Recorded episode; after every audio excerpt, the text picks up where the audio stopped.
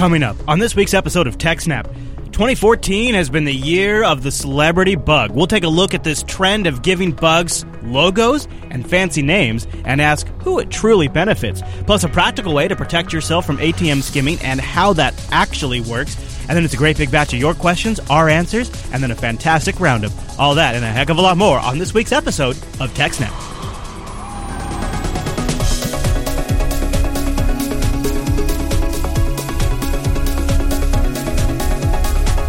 Hi, everyone, and welcome to TechSnap. This is episode 191 of Jupiter Broadcasting's weekly Systems Network and Administration podcast. We stream this episode live on December 4th, 2014. This episode is brought to you by our three fine sponsors, DigitalOcean, Ting, and iXsystems. I'll tell you more about those great sponsors as this here show goes on.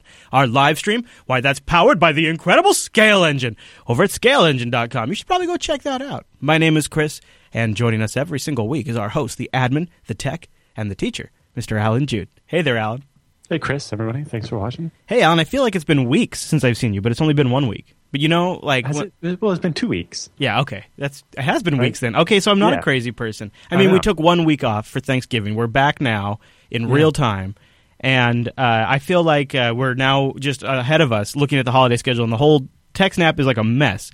Thursdays on Christmas, New New Year's Day, or I'm sorry, Thursday's Christmas, yeah, and New Year's Day is also a Thursday. So we have two big holidays uh, that to be challenged We were by. marveling about how we managed to weave in and out yes. of all the holidays and dodge them like like pros, uh, yeah. uh, which helped contribute to our never miss a week streak.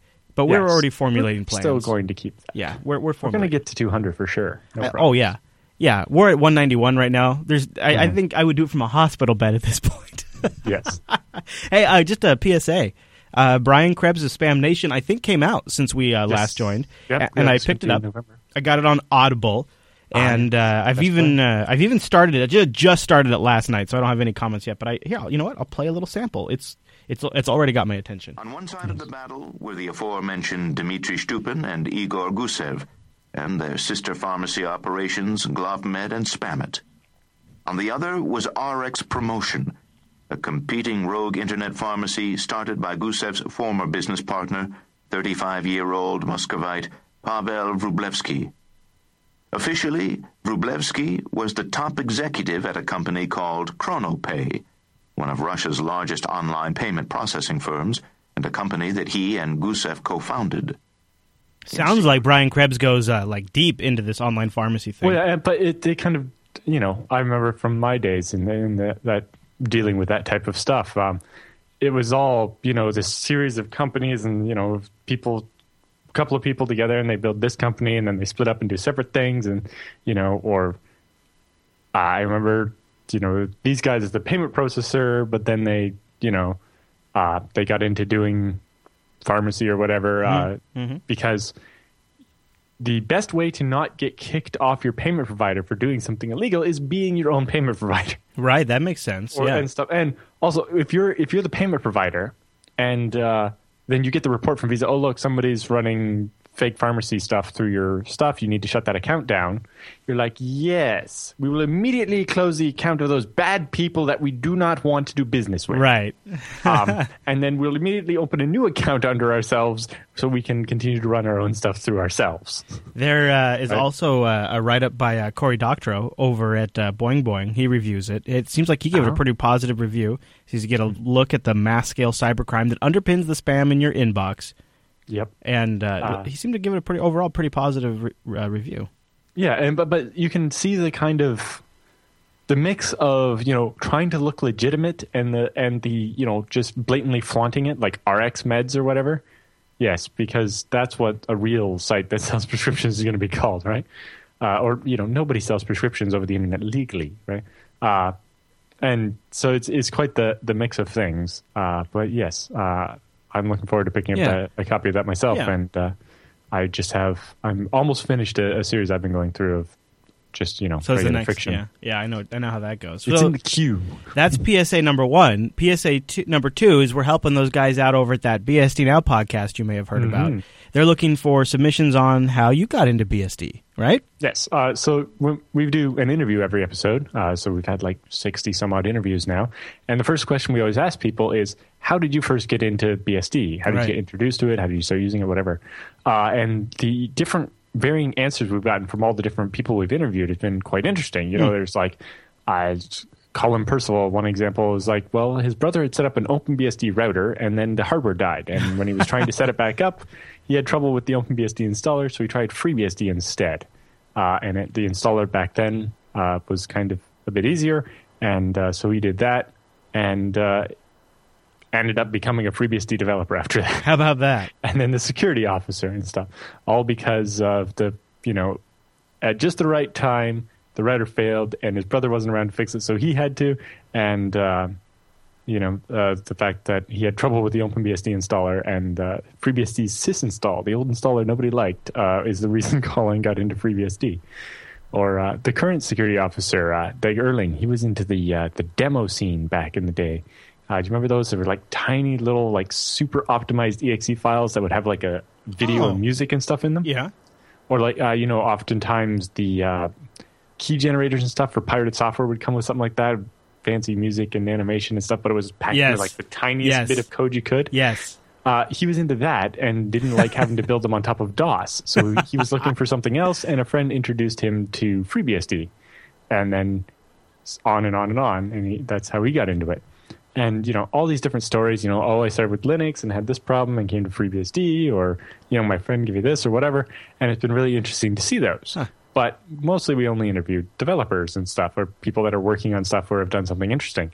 Uh, but we'd love to hear from the users as well. So uh, even if you're just a user, we'd love to hear the story of how you first got into BSD, and maybe that'll give us a better understanding of how people get in and what things people look for, uh, so that we can make it easier to get more people in. Feedback at bsdnow.tv, right? Yes. So if you can make a video clip, that'd be great. But if not, just write us an email, and uh, we'll put the video clips and uh, read some of the emails and put that together, and Oh, that that's will be, be our cool. Christmas episode. Speaking of Christmas episodes, uh, this I guess we had three PSAs. This the holidays. This happens every now and then. We don't normally don't do this, but the third and final PSA is uh, we are looking for the best of moments from TechSnap and all of the Jupiter Broadcasting shows. We want to give all of the hosts one week off, but still have new content.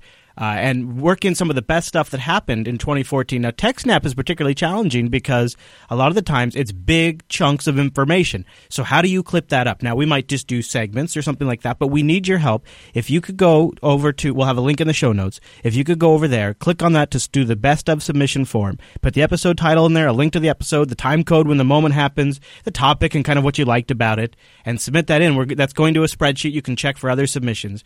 Now, the Linux Action Show, because this made it in the Linux Action Show subreddit, has, had a, has a lot of submissions. So TechSnap needs your help. We really do want your submissions. That way I'm we have good stuff. Thinking of all the dreadful one-liners that people have pulled out of me saying before. Yeah, there's probably a lot you of guys those. are gonna make me look bad. So uh, you know what? Let me. Uh, I'll link to. I'll put that link to this in the uh, show notes too. So that way, uh, that, that a challenge. hopefully we get all some the greatest things Alan has said. All the great things. All of the Yes. great things. Uh, all right, there it is. It's in the show notes and uh, all of the links to everything we just Google talked is so screwing with you. I know, isn't it? I know. Only you see that, but it's so Yeah. awful. I just hate Google Plus Docs these days. space bar Control Z. I know. I know. I got to get it down now because they keep Really changing it on me. It is. But that's what you have to do. You know what? Well, let's. Uh, we speaking of Brian Krebs and Spam Nation, our actual our first story is a Brian Krebs story. But before we get to that, let's refresh our palates with a great message from our friends over at DigitalOcean, our first sponsor today, DigitalOcean.com, and we've got a brand new promo code that'll hook you up for the month of December. Guess what? It's pretty straightforward. Snap December. One word, all lowercase. You get a $10 credit Snap December over at DigitalOcean.com. Now, why DigitalOcean? Easy. Soup, super easy, really. I can answer that question in my sleep. DigitalOcean is a simple cloud hosting provider. Boom, right there. They're dedicated to offering the most intuitive and easy way for you to get access to your own server. And users can get started in less than 55 seconds. And pricing plans start at only $5 per month. That's going to get you 512 megabytes of RAM, a 20 gigabyte SSD, one CPU, and a terabyte of transfer for $5. And now you can see with that $10 credit when you use the promo code SNAPDECember, Well, you could try out the $5 rig two months for absolutely free. And DigitalOcean has data center locations in New York, San Francisco, Amsterdam, Singapore, and London. Mm-hmm. But it's really about their interface. It's truly, truly great. It's intuitive, but yet very powerful. And power users can replicate it on a much larger scale with DigitalOcean's straightforward API. There's already a ton of great community applications around that. You can integrate it into your Puppet infrastructure. It's slick. So go over to digitalocean.com. Use the promo code SNAPDecember. You can apply it to your account. You get the $10 credit. You know, DigitalOcean lets you pre-fund an account, which is kind of a neat way to go too. I got an email from viewer Patrick recently. He said, you know, I did the best. I, did, I looked at all the different options, and it turns out not only was it more educational for me to go spin up a DigitalOcean droplet, but it was just cheaper than a lot of the Minecraft hosts out there. So he, yep. for $5 a month, has a DigitalOcean droplet now that he could use for ownCloud. He could use it for WordPress and Minecraft hosting, right. all, or TeamSpeak whatever, Mumble, whatever. Exactly, because uh, when you're doing a Minecraft host, they're basically just multi-hosting, right? So they have they they have they rent one VPS somewhere, mm-hmm. like DigitalOcean, and then they they put multiple Minecrafts on it, and so you Get know your own dedicated rig. Yeah, uh, when you have full control, a you know that you, that you know you're going to have control over the CPU. Somebody else's Minecraft isn't going to lag yours.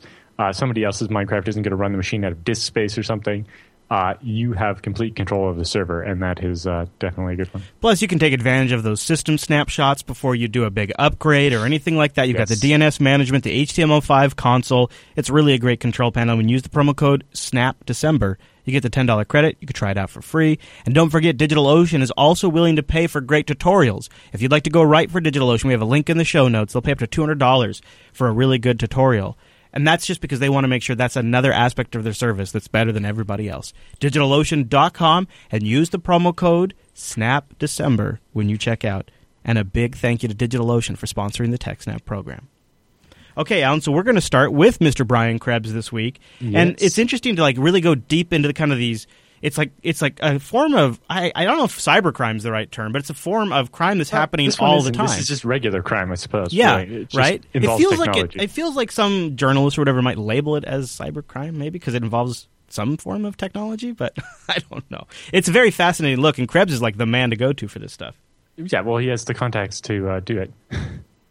um, uh, so banks in Europe are warning. Uh, well, sorry, the the kind of group that investigates stuff uh, for the banks. So there's basically a nonprofit that investigates this kind of stuff and aggregates it all and then sends out warning to banks. So they uh, were warning all the banks in Europe uh, about the emergence of a rare, virtually invisible form of ATM skimmer involving a so-called wiretapping device. Oh. Uh, so what they do is they cut a hole in the front of the uh, ATM, uh, and then they stick this little their gadgetry in, right? Uh, and they hook it up to the card reader that's built into the ATM. Mm. So instead of putting a skimmer into the throat of the card reader that reads your card before the card reader does, they're actually, you know, using alligator clips and hooking on mm. to the card reader that's part of the ATM. Interesting. Right? Uh, and then they cover up the hole with a fake decal. The, you know, there's a little one that shows you putting your card in the machine or whatever. That's something you would expect to be there. Uh, so you don't notice the hole they had to cut to stick their wiring in. Right. that would be a bit of a giveaway. right. And so now they get the uh, they get your card information, but you know even if you look closely and poke at it, right, there's no card reader for you to see. All there is is the legitimate card reader. Right. So uh, they say the criminals cut a hole in the fascia around the card reader where the decal is situated. Uh, uh, the device is then inserted and connected internally into the card reader, and the hole is then covered with a fake decal. So, um, it's where a tap is attached to the pre-read head or the read head of the actual card reader. Uh, the card data is then read through the tap. Uh, so they still classify it as skimming, but technically the magnetic stripe of the victim's card is not directly skimmed. The data is just intercepted after it's read by the real card reader. So it still goes to the ATM as well? Yes. So basically, as you're using your card, they're just siphoning off the reading of the card without yeah. having to put it. So it's a lot harder to detect right. because you know even the bank employee they walk up to the machine, they check. Nope, there's nothing stuck in the machine. It's all right. Legitimate. And if I if I check my balance or do a withdrawal, it would all be on my live account. So as a user, I wouldn't necessarily have any red flags, right? Right. And okay. and so what they also do is they connect a camera somewhere on it uh, to record you typing your PIN number. Right. Uh, match the time codes up, and now they have your credit, your debit card number, and your PIN number uh, with the whole skim of it, so they can write it to a fake card, walk up to a different ATM, type in your PIN number, and take all your money. And you think about it, like if you, I mean, it sounds it sounds complicated at first. You know, you have to cut a hole, you have to put the stuff in there, you have to cover that hole up, you have to get a camera on the pins. But then again, This You- is all stuff they've been doing before. well, just I, yeah, there's that. you know, but I this was one just is you harder put to detect. you put this on a on a popular ATM. You know, Oh, yeah. how many customers does that maybe have in one day in New York City or or somewhere that's Yep. really crowded? It, it could be hundreds. I don't know. Yep. Doesn't take too much work. You just have to really pick a good ATM. Yeah, and and so it makes it really hard to detect uh, unless you can, if they use a really bad decal or sticker or whatever to cover the hole, and you would notice that doesn't, you know, the whole machine is all branded by the bank, and then this one decal doesn't make any sense. But you know, it's, uh, yeah, so it's really hard to detect. Uh, they also uh, mentioned a new type of skimmer called an insert transmitter skimmer. So most of these skimmers, right, it, it fits into the card reader slot uh, and has a, basically a second reader. So when you stick your card in, it's being read twice. Um, the problem is with those that it records the data on like Flash or something, and then the bad guy has to come back and take the card reader out uh, to extract all the stolen cards. So you know, if the bank figures out that someone has installed a card reader here, they could you know have the cops be waiting and and, and catch the guy when he come back to remove it or something, right? So with this new one, uh, they put like a little small battery in it, kind of like uh the BIOS battery that's in a computer, Yeah. and that lasts apparently one to two weeks, and can transmit a couple of meters away. So uh, he can set up some other device that will then receive the signal and record it, or even retransmit it again over a longer range signal. Uh, so he never has to actually go back to the ATM that he's infected, and so much less chance of him getting caught. You know. Yeah, and I guess as this technology, so all the technology that's being used here is all commoditized. It's fairly cheap. It's Um, miniaturized, right? Like this camera. yeah, well, uh, it depends. If depends on what kind of criminal you are. If you're making your own devices, then Yeah. yes, it's pretty cheap. Uh, if you're the less sophisticated type of criminal and you're buying this device from somebody who makes them, Okay. uh, Yeah, they right. sell different tiers, right? Um, if you just want a little pinhole camera to record people pressing the buttons, Yeah. that's pretty cheap. That's if you I'm want thinking. the one that goes over top of the buttons and Right. actually tells exactly what they pressed, so you're not relying on a camera, uh, then that's more expensive, Hmm. and things like that. Um, that makes sense. and so yeah uh, they were show, uh, the, the krebs article also has some pictures of how small and, and well placed some of the cameras are like they'll put a fake thing up or you know they'll uh, build it into the, the hood that's supposed to protect the pin pad you know the, the, the, the little kind of rubber things that come up around the pin pad that are supposed to make it hard for people to see what you're typing mm-hmm.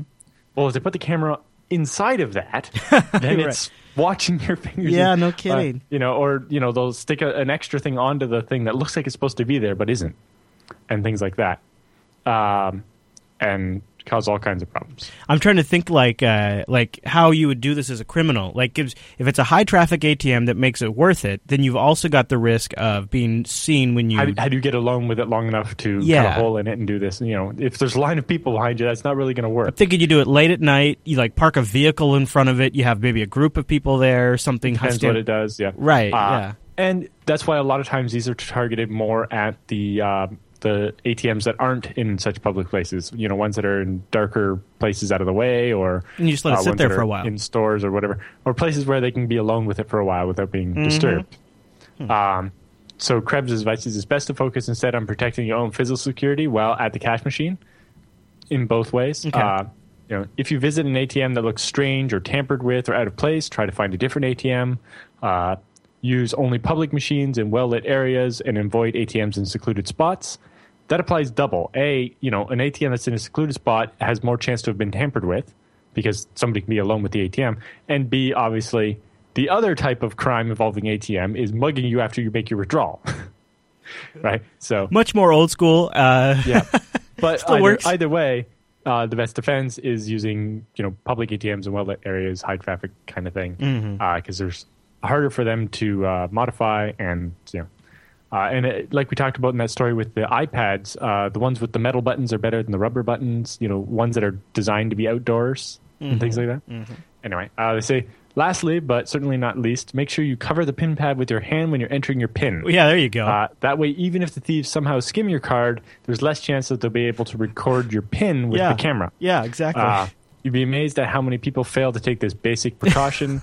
uh, yes, there is still a chance the thieves could use a pin pad overlay device to capture your pin, Mm-hmm. uh, but in Krebs's experience, these are uh, far less common than hidden cameras because they're quite a bit more expensive, especially if you're not making your own skimming device. right.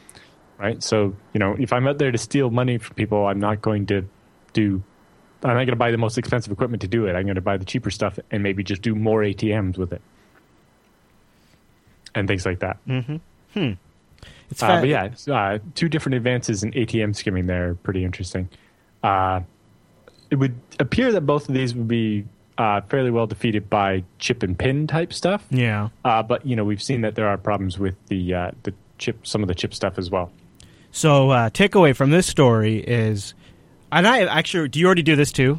Do you like do you like quickly scan the ATM and kind of like analyze it when you walk up to it? Like I do. I check it out. Uh, there's, I most times happen to go to like two or three specific ATMs. Yeah. Right, because they happen to be you know the grocery store I go to every week, so it's Right, a yeah. convenient place to do it. Yeah. Uh, and you know it's kind of in a public area and it's well maintained. It's not run down or beat up or anything, and uh, or you know the ones at the in the lobby of the branch of my bank. Uh, so again, those are more well maintained Yeah. uh, and you know have a lot more security cameras and stuff to watch for people tampering with them. Uh, but I, I definitely do remember seeing the evolution in the machines over the years as they grew like weird plastic things Yeah. to try to make Yeah. it so a skimmer wouldn't fit and Yeah. and a lot of stuff like that. And yeah, I definitely uh, take a look at it and make sure that I don't see anything hinky before I try Right. to use it.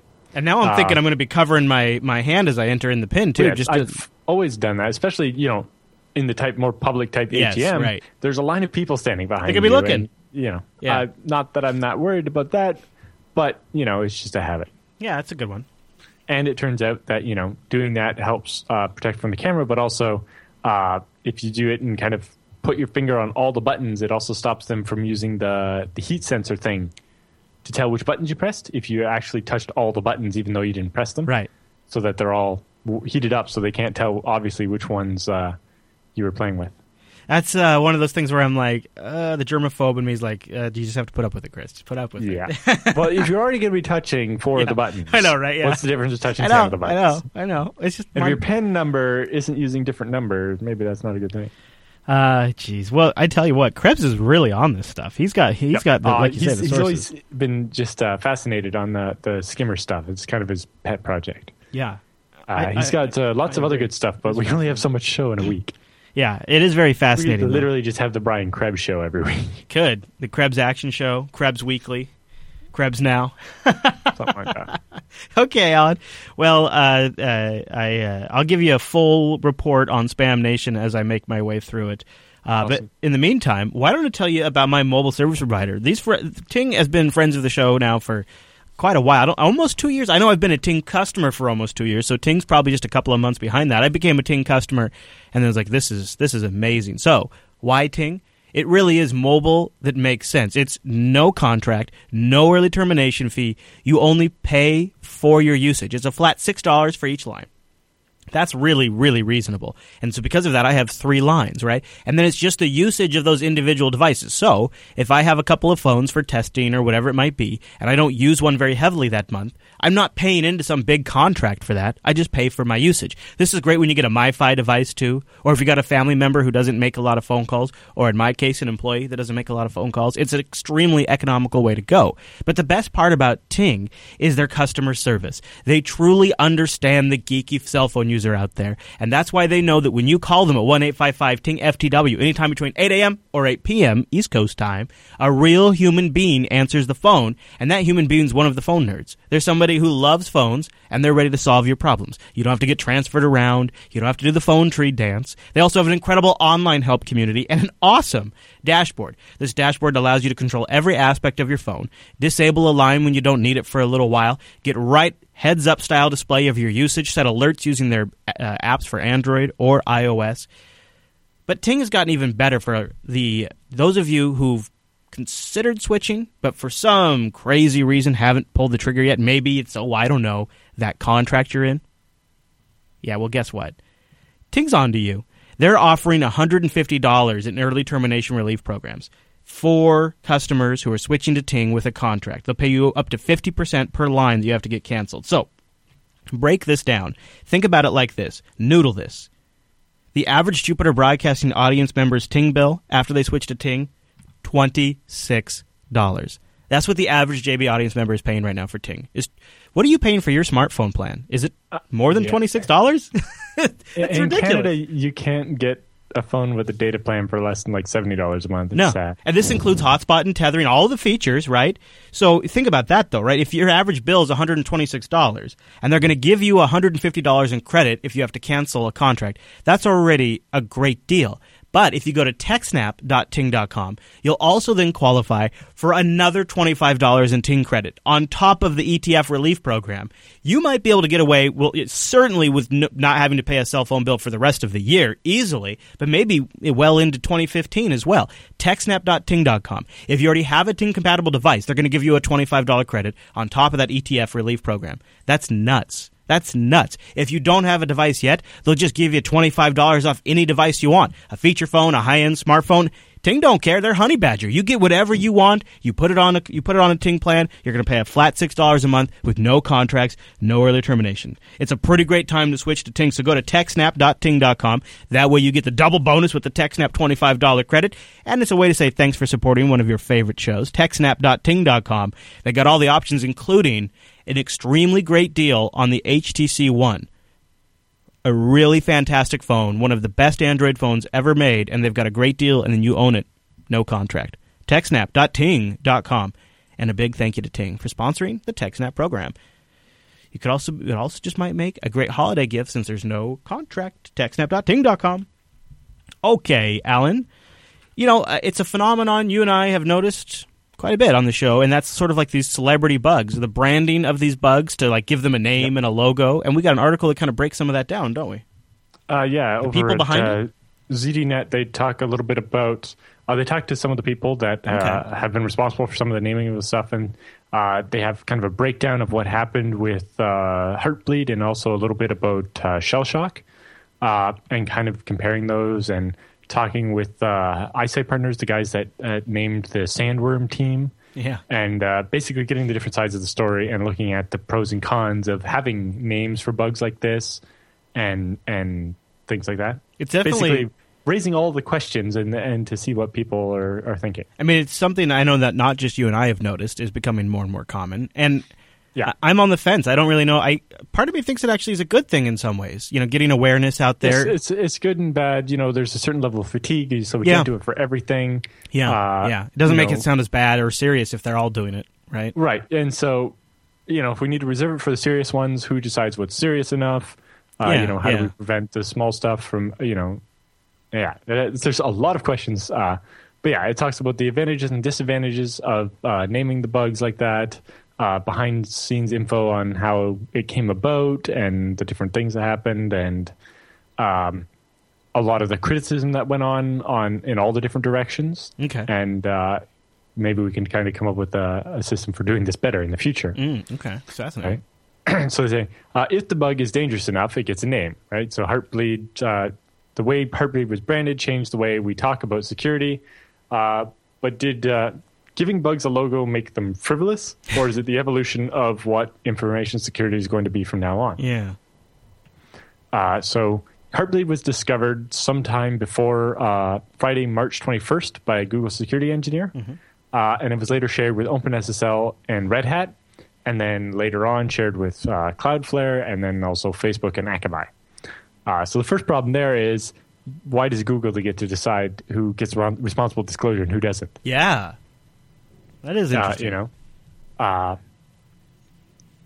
and I think a lot of the sharing that went on there was kind of back channel stuff, not, uh, you know, official stuff. Yes, very And, much. So. You know, then Google adopted the whole Apple style. We're not going to mention who we said what to when, because we don't want to be liable for the fact that this was all, you know, done. but maybe then maybe that's a sign they shouldn't have been doing it like that in the first place. Exactly.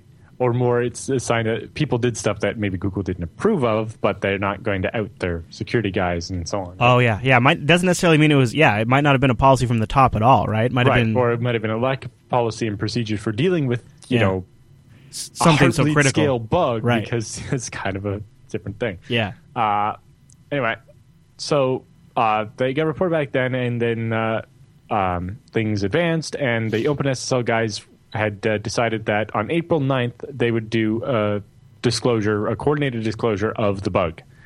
Uh, meanwhile, uh, in Finland, the security company Codenomicon had discovered the Heartbleed bug on April 3rd and reported it to their National Cybersecurity Center, uh, CERT FI, um, the following day, which would be April 4th.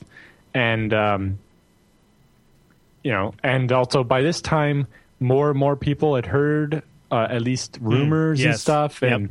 And people were spreading the word. You know, it's the typical thing with any kind of secret. You people start showing off by telling certain people, Yeah. and then Yeah. And then the like, rumors oh, start. I'll tell you the secret, but you can't tell anyone else. And then that person's obviously going to do the same thing, and then it it's like high school or Yep. grade school all over again. But uh, in the meantime, the Finnish company, uh, they immediately went uh, to work on a marketing plan, right? Uh, this discovery was going to launch their small firm no one had ever heard of to like internet superstardom. And, it, you know, so they made a logo and they got a website and they came up with the name and they were all set so that when the public disclosure happened on the 9th, uh, they would have this website that would tell people how to fix it. They'd be in a position Uh, to sort of own they- the news in a way. Yeah, and so on. Uh, so the original public disclosure was supposed to be on the 9th. However, after details started to leak and the OpenSSL's team decided that uh, since more than one group had already reported the bug, uh, you know, the Codenomicon guys had discovered it, uh, it meant that more people could discover it, and I mean, maybe bad guys could discover it and start exploiting it. So it it became better to uh, do the security release now as opposed to uh, waiting for the 9th and that's why everything happened early on the seventh and a little less organized than people would hope for. Yeah, in fact, they say in the uh, they say in the article that uh, it was a 20, uh, 27 year old Finnish graphic designer who just had a few hours to put the logo together because the site was going live immediately. So he had to hustle to, to design the, the Heartbleed logo, which Yeah, and that's why it's so simple. Yeah, but it works. But the the crazy part is, um, or the the genius part they did there was in addition to you know the the PNG logo or whatever on the site, they made an SVG, right, the scalable vector graphic, Mm-hmm. and they included that available for download. So it made it really easy for like you know CNN to make a news logo out of it, Yeah. or we saw like how many T-shirts and hats and all kinds of like it, it just kind of boomed all by itself. It was everywhere. just because they made that logo in a way you could resize it to make it fit on a, everything. that was a pretty that was a genius insight by the Code Yeah. Comic Con guy. Really, Exactly. Uh, just a graphics designer was like, yeah, this way everybody can do it. Uh, you know, I don't. They did, probably didn't put enough thought in it to think, oh, we're, you know, they didn't make T-shirts and try to sell them on the website, obviously. Yeah. But it just, they, just, it happened that that's could what happened. Mm-hmm. but so half an hour after OpenSSL published the security advisory on the morning of the seventh, Cloudflare had their blog Yeah, post up, I which remember. seems like might have been written and ready to be to deploy as well, where they bragged uh, in a blog and a tweet uh, that they were the first to protect their customers and how Cloudflare was enacting responsible disclosure, even though they had gotten the information through a back channel and not through responsible disclosure. super responsible, super. But yeah, so they were basically trying to be like, oh, we were the first one to protect our customers because we've known about it since before everybody else, and and you know they were being the the douches they always are. Mm-hmm. Uh, they, they they're too good at that marketing PR stuff. Like uh, you know, remember we talked about when they had the oh the biggest denial of service attack ever, and Yes, and, and yes. the backbones were like, no, it's not. Right, that yeah. happens every day. Yeah, yeah. But they made, they got a lot of traction out of it, though. Yeah, because the, they had the guy and they, they convinced CNN and they, they were on the news, right? And the the you know sysadmins and, and network engineers that work in in the data centers and stuff aren't on the news. But you know the director of marketing for Cloudflare gets on the news. Yeah. Uh, so an hour after Cloudflare's little surprise, uh, Codenomicon tweeted and announced their uh, that the bug and gave it the name uh, and launched their website. Because originally, remember, they were planning to do this on the 9th, but when they saw that Cloudflare was uh, already, you know, trying to claim they w- did everything or whatever, uh, they uh, Codenomicon released their stuff in the website, uh, which had the instructions on how to fix it, when ver- uh, lists you know which versions of uh, different operating systems were vulnerable. Because if you remember, the uh, FreeBSD 9 wasn't vulnerable because it was using uh, a version of OpenSSL that didn't have the feature that had the bug in it Yeah. uh, but FreeBSD 10 was, and so on. And so there's lots of uh, chance for confusion over which uh, which OSs and which packages and so on were vulnerable. So they had all that information spelled out, and obviously, like we mentioned, they had that SVG logo that uh, made it a- easier to, for everything to go. Anyway, Yeah, sure So did. then, uh, Heartbleed, which was originally called CVE 2014-0160, uh, became a household term overnight. Even though average households still had no actual understanding of what it was, everybody knew that it was a thing, right? And the media mostly didn't understand what Heartbleed was either, but it had a logo, and it was easy to splash that logo up on every screen in the world, right? and Every a domain to send site- and a well-designed website to send more people yes, to get more information. To get to, yeah. Yeah. Uh, you know, it was uh, good because they meant organizers and organizations who needed to uh, remediate Heartbleed uh, knew it was critical and moving fast, right? So, like, uh, the Canadian government shut down the tax website because it might have been vulnerable, and and you know, It's true. Everybody uh, worked on it faster because there was all this news coverage, right? If it had just been another CVE and it hadn't been on the news, you know, people's bosses wouldn't have been harping on that. Have we fixed Heartbleed yet? Right. right? Yeah. Uh, and so, yes, in certain critical cases, maybe that amount of media coverage is good, but like most things, media just sensationalizes everything, and and it doesn't necessarily help. Right? We had the um, uh, Bruce Schneier thing the other day talking about how you know just harping on every one of these is is just going to make people numb to them instead Yeah. of helping, right? Yeah. Which has been a concern of ours too. Yeah. Uh, so in the end, it seems Heartbleed was a success, right? Most systems were patched within a couple of weeks, which is obviously too long, but still, uh, you know, we've seen other critical patches for Java and stuff where people are still running 1.6. Yeah. Um, and so seeing, you know, 85% of all the systems get patched quickly enough is good, although a lot of systems didn't follow the full procedure, right? And only like 20% of people ever did the whole revoke your old SSL certificate and get a new one, and the password resets and all that stuff. Um, whereas, uh, you know, we've seen some stories since then about, oh, because of Heartbleed and we didn't reset our passwords, our VPN got heartbleeded and they had the passwords, and so they got into it later and were able to sit on it for a long time uh, until we found out they were in there and had to change the password. Yeah. And we've uh, suspected it in a couple other hacks uh, where we haven't known how they got in, and we're like, I wonder if you know they got a password. that- They got the password they used to get in from uh, running Heartbleed against that endpoint or whatever. Uh, so you know, not everybody did all the steps they did, uh, but at least they did something, uh, which probably helped make sure that Heartbleed wasn't a bigger thing than it could have been. Yeah, I agree. Uh, and then, so on to the next thing, uh, when they talk to uh, iSight Partners about the, in this case, rather than naming viruses and stuff, they're naming groups, uh, right? So, you know, we had the uh, APT1, the Chinese Yep. group, or, Yep. the, the sandworm group, which really confused the media because they thought it was a worm and it was a bunch of people. Not the same thing at all. Right. But, uh, they happened to be using one exploit at the time, so I think that one honestly caused more confusion than it actually helped. Uh, but they have a decent justification for why they do it that way, right? They say, in justifying the name, uh, the iSight Partner says, without naming these teams, it would be impossible for a network defender to keep track of all of the different ones. Uh, we think that's essential because immediately or uh, intimately understanding these teams is the first step to mounting an active defense. Uh, giving a team a name, a name as they did with Sandworm, uh, helps the practitioners and researchers keep track and uh, attribute tactics and techniques and procedures. So it's like you know we notice that this team always does this, whereas this other team's doing this other thing. So you know which one, when you're seeing an attack, you can better understand which one it might be and things like that. Uh, yeah. It seems though, hmm, you know, when I hear this, it seems like it it went well. Uh, I, I kind of I kind of would have liked some better uh, disclosure before it went public. I mean, sure, that you could Which, quibble about that one? stuff. Yeah, yeah. Yeah, uh, that was kind of a mess.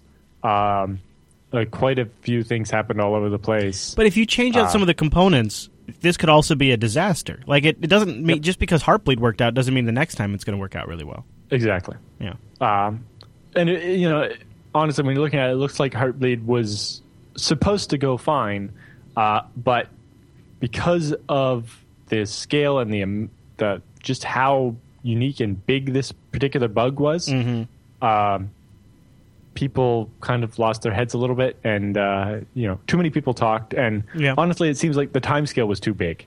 Like normally, you're you're asking people to sit on it for a week or something. Right. Uh, in this case, uh, people were sitting on it for far too long. Um,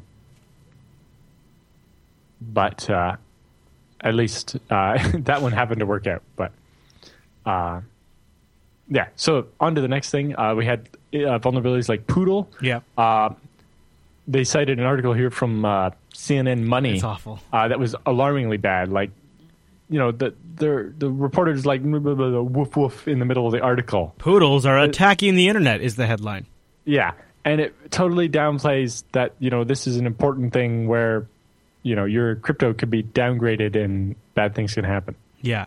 This would be an example of where the branding doesn't work out so well. Yeah. Uh, yeah, there's you know, literally a woof in the middle of the article. yeah, and, and a bunch of dog references. It just makes the whole thing look like a joke. It reads more like an Onion article, except for the Onion's more well written. Yeah. Um, you know, in this case, Poodle was a little bit of a backronym, but you know, they didn't pick it because it had anything to do with dogs. They did because it was the acronym, right? It was a padding Oracle attack, downgrade, legacy encryption, or whatever. Um, so you know, it's a clever name technically, but uh, obviously didn't have the targeted effect for, uh, you know, Yeah. compared to like what was the other ones like Beast and Yeah, uh, yeah. what was the other one? I forget, but yeah.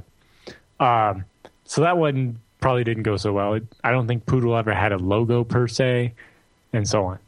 Uh, but then you have Shellshock as Mm. like the complete anti-case, right? This is an independent researcher that came up with it, not a company.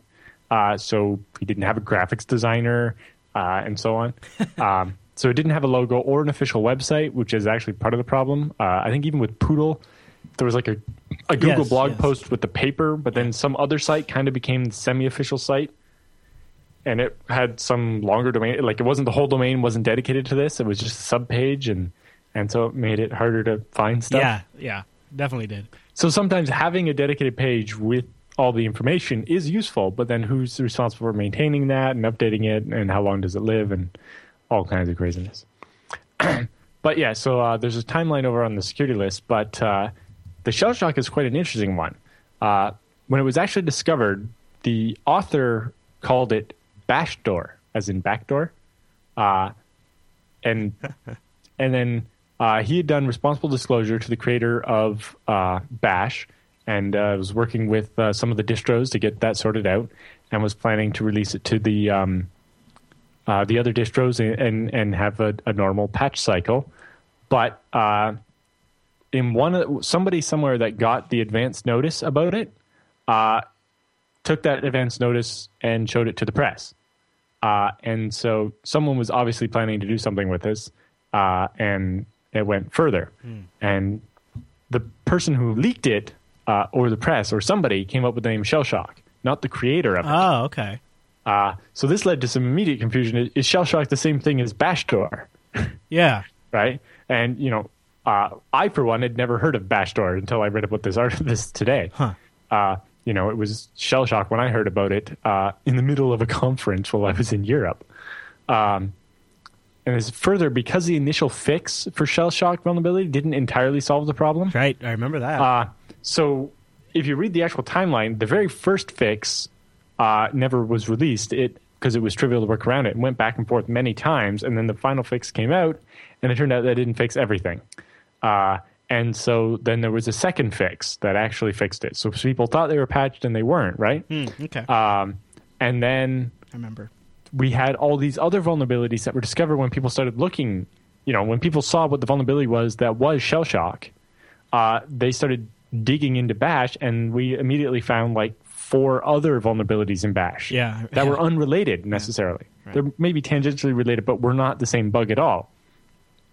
Each of these got a unique CVE number uh, to be tracked properly, but they were all kind of collectively began to be called Shellshock even though, you know, if you installed the patch for the CVE that was the original Shellshock vulnerability that was fixed, you would think you were secure, but you were missing three other patches because you patched Shellshock, but there was these other things that were now becoming called Shellshock, even though they weren't Shellshock, right?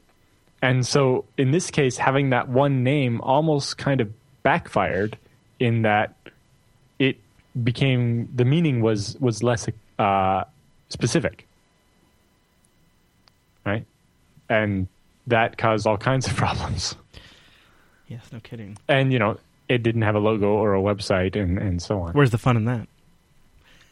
Uh, so they had a great closing quote here, uh, of kind of relating to Shellshock back to the heartbleed. Mm-hmm. The researchers didn't tell their closest business buddies uh, in a game of telephone, uh, or one in which heartbleed became uh, an arm race of egos, insider information trading, and uh, opportunism. Right. So that's kind of what happened, right? people that knew about it you know, wanted to uh, show off with how much they knew and they knew right. this big secret. Uh, so they went and told other people. There's a lot of money in this industry insider, now, too. Yeah. Uh, now, with the Heartbleed, uh, the Google side, obviously, there wasn't much, you know, they, they weren't trying to make a name for themselves as a security researcher. Now, right. Codenomicon was, yeah. obviously. Yeah. Um, but it doesn't look like it was, it was Codenomicon that was leaking the information to Cloudflare and, and other people and letting them patch before everybody else. Mm-hmm right? Uh, so you had a bit of that, and then obviously the opportunism of Cloudflare being like, "Oh, we were the first to protect our customers." Right. It's like technically, wasn't Google the first to protect their customers? yeah, you know, uh, and and so on, uh, and the insider information trading, right? We had, you know, how did Facebook find out about it from Google? Is like, was it, there some little it, I'm just picturing, you know, the people that work at the pair places end up at the same bar and, and some chatting happens. And then all of a sudden, uh, Facebook knows about this secret vulnerability or whatever, right? Yeah. And, so and, and, it helps to be in the inside club in that case. Yeah.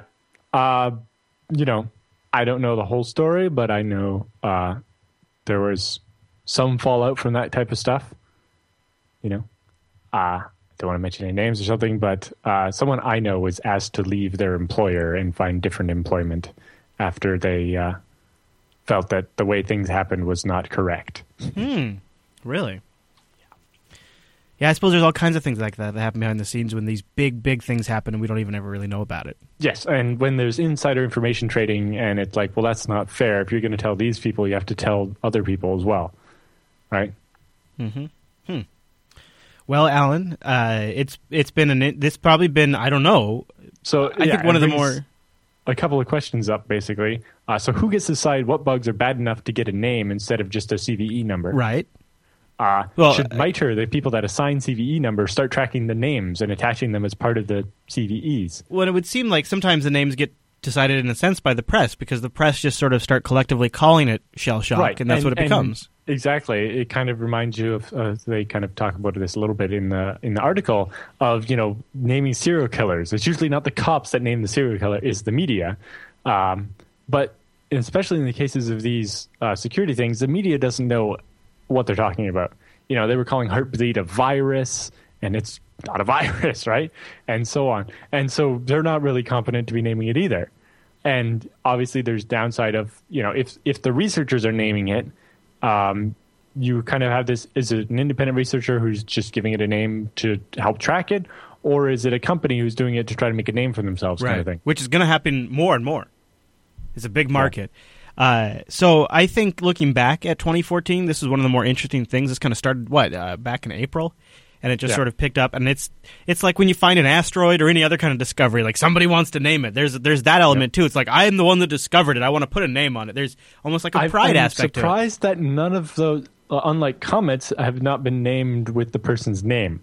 Yeah, but I guess you know the the, the the vulnerabilities have a negative connotation, and you don't want your name forever plastered over the security flaw that was used to ruin That's people's true. businesses and stuff. That is a good point. Uh, but yeah, so uh, it's an interesting question whether you know the CVE number should start tracking the name as well, just to kind of create that cross reference there. Uh, but then you know who officially signs the name, and then we have like a f- aliases field because remember the um, the wget one uh, people were trying to come up with names for it, and none of those names officially stuck. But you know, people had proposed names and started talking about it Yeah. using those names. Yeah. And how do we decide what names are official? And Yeah. it just leads to a whole mess. Yeah, it does. And then the other thing is looking at who gains uh, more from naming the bug. Is it the end user who gets protected because the extra attention about it meant it got fixed, uh, or you know they're just aware of it so they know to look out for it or whatever, uh, and are able to protect themselves, or is it more you know the PR powered firms uh, that exploit it for their own good, like the security researchers, uh, the commercial security researchers, and so on, uh, rather than the academic type, uh, and you know places like Cloudflare that just want to uh, take advantage of name. it to, to make a name for So themselves. this is why I think it's not going away. Is this question right here? Because in a way, everybody because benefits. so much money to be made. Yeah. especially in commercial security research Yeah, now. yeah. Where before it was always academic, right? You, Right. You wrote a paper and you got Yes. to present at a conference, and that was it. Right. Now you're talking about you know rock stars and then you Yeah. know crazy perks and, And- working and, in a silly office and you know, uh, a water like slide and these guys these these security consulting companies are getting funded at you know 26 there was a story today about one uh, that I've never even heard of before that just got a round of 26 million dollars in funding right? It's there's a lot so there's a lot of money for them. There's Yeah, positive and- aspects for end users. There's positive Mm-hmm. aspects for the press. Everybody's gonna everybody's in Allan. Everybody's in on this. It's Well, not going we, away. We, we kind of talked about that uh, with that article about the 11 reasons why this was bad the other week, right? It's like the media doesn't know what they're talking about, but they're getting copy out of it, so they're just going to keep printing it, right? Well, but in a way, like it is easier for for the for okay. So if I'm watching CNN and Wolf Blitzer's up there talking about Heartbleed, I'm like, what the heck is Wolf talking about? I can at least go Google Heartbleed, but like remembering like MSKB one nine or yeah CVE dash, you know, like that's a lot harder as a, somebody watching casually to go get more info. So that's another benefit of it being branded is it makes finding information out at least somewhat easier. I don't think it's going away. I guess we'll and we'll be right here to watch it. It's been an interesting development of 2014. Yeah. Uh, all right, Allan. Well, I'll tell you about another interesting development. That's the great folks over at iXsystems, where you can go over there and get yourself developed a rig built specifically for your needs, powered by those great Intel Xeon processors. They have an awesome, awesome setup over at iXsystems. So, first of all, the pre-sales consultation is better than most companies anywhere when it's just any consultation. But it's their pre-sales consultation. It's that great. But it really is a white glove experience end to end. And they do battle tested burn-in QA process. That way, when you get the hardware, whether it's at your local facility or you're sending it to a data center, which you'll never physically step in, you know it's going to work. And you know the people behind those systems fundamentally understand the technology from a hardware standpoint and a software standpoint. In a lot of cases, they're some of the folks working on the very technology you implement. Yeah, Um, you kind of you've heard of like full stack developers and stuff. Yeah, yeah. But I, I've never really thought of that before in the concept of, of where I buy my servers from. Right. But they they they are right. They're the integrator. You know, they're assembling the server for you. Uh, you know, they but obviously they don't make the hard drives and the CPUs. They get them from Intel and Western Digital and so on. But uh, yeah, they, they they understand it from all the way up the stack, right? So they're they're getting the physical hardware, they're putting it together, they're getting the the drivers that uh, the devices that have the right drivers, getting the right drivers, putting it together, and the operating system and stuff. So, you know, if you're buying a server to run open source on anything, they're definitely the place you should go to. Yeah, and they're able to Uh, do it now. It's such a You can you can run Windows on it too if you want, but why would you want to? You know, I actually did try it when I got my FreeNAS. So the FreeNAS Mini is one of the IX uh, systems that I own, and it comes with a really easy USB. Like I think it's plugged into. I can't remember if it's onboard USB or onboard SATA, but it's plugged into the port, and I can auto restore at pretty much any point. So I was like, well, before I get going, I'll try putting Server 2012 on this. It went just fine. I put Ubuntu on there, went just fine. And then when I was all done, just restore right back, right back to FreeNAS, and I set it up for production. Um, and, and I was just like, this is a great process. And it gave me like the peace of mind knowing that if I ever had to do that once it's in production, it was going to be a slam dunk. Uh, and I don't know if you saw this, but they just posted a wrap up from Supercomputing 2014. They were giving out beer. yes. They were handing out beer at, at, at the. Now that is an event. See, if if they would have told me there was going to be beer, Allan, I would have made the Where, trip. well, supercomputing was where? I don't care. I don't care at I was all. on the East Coast at that time. Doesn't time. Matter. Doesn't matter. They're, they're, they, I think supercomputing is two different locations. Something I don't remember. Had beer, Allan. And- They go to uh, lots of places. Uh, And flash some uh, hardware, too. I would have loved that. to have made it to supercomputing at some point, but New uh, Orleans It was too close to uh. Yeah, uh, meet. MeetBSD. Yeah, I know. It was Uh, in New Orleans. You know, if pretty I cool, if? I had managed to make a second trip uh, close, it would have been the OpenZFS Developer Summit.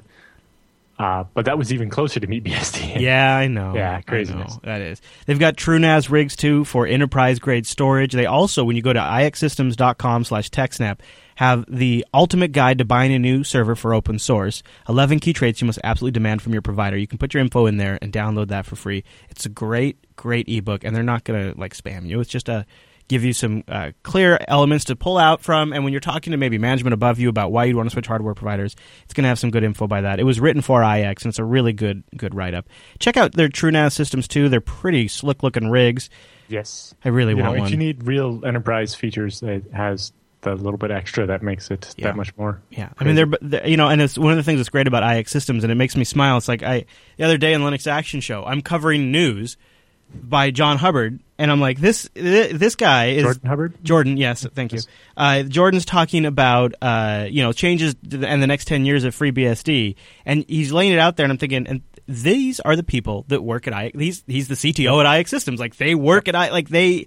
I cannot I cannot imagine a time where I would have had a vendor who would have so intimately known the very products and solutions that I was deploying. I mean, it is really the Yep. perfect or match. If you watch the videos from the OpenZFS Developer Summit, uh, the they did a, a platform summary where uh, presenters from all the different platforms that run ZFS uh, were talking about it. So there's one about Illumos and one about Linux and so on, and there's one about FreeBSD, presented by Xin Li, who's uh, one of the lead engineers over at iXsystems and also the deputy security uh, officer of FreeBSD.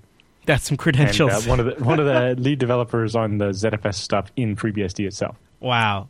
That's there you go. ixsystems.com slash techsnap. Just, you know, just go check it out. I think you know Yes. why we talk about it. We love iXsystems. that's why my basement is full of iXsystems hardware and boxes. Hey, speaking of conferences, episode 66 of BSD Now is out, and I believe you have a conference connoisseur in it, don't you? yes, uh, we talked with uh, Paul Schenkeveld, uh, who's the uh, chair of the EuroBSDCon Foundation, uh, which is a foundation that helps uh, because the conference, the BSD conference in Europe, is run in a different country each year. Uh, it has a different organizer each year. So there's um, uh, a nonprofit that um, helps share uh, retain the knowledge right so that each Oh, time yeah. they're doing the next conference That next year they're not starting over Right. and so on Yeah. uh, because the you know it's kind of a contrast to BSDCan, which is run by the same great Right. guy every year, Right. and you know he's built up all this knowledge that he has himself, and he, he's willing to share it. But you know it's it's not the same as you know your first conference never goes as well as your second one, right? Yeah, that shared Uh, knowledge is super valuable. Yeah. That's a and great it idea. also some of the infrastructure, right? They for payment processing. But yes, it was a great interview, and uh, he just has some great stories about uh, BSD and and also specifically, he's not a developer, right? He's more always been like a sysadmin, and he talks about ways that you can contribute Oh. without having to be a developer. Very good. That's that's a great listen. Episode 66 of the BSD Now show just hit the interwebs a little bit earlier this morning. So this is the halfway point of the TechSnap show. It's a good time to get that HD version of BSD Now downloading while we uh, move on to the rest of the show. Allan, is there anything else we want to cover in the news segment? Uh, nope, that's it. Okay, then you know what that means. It's time for the TechSnap feedback.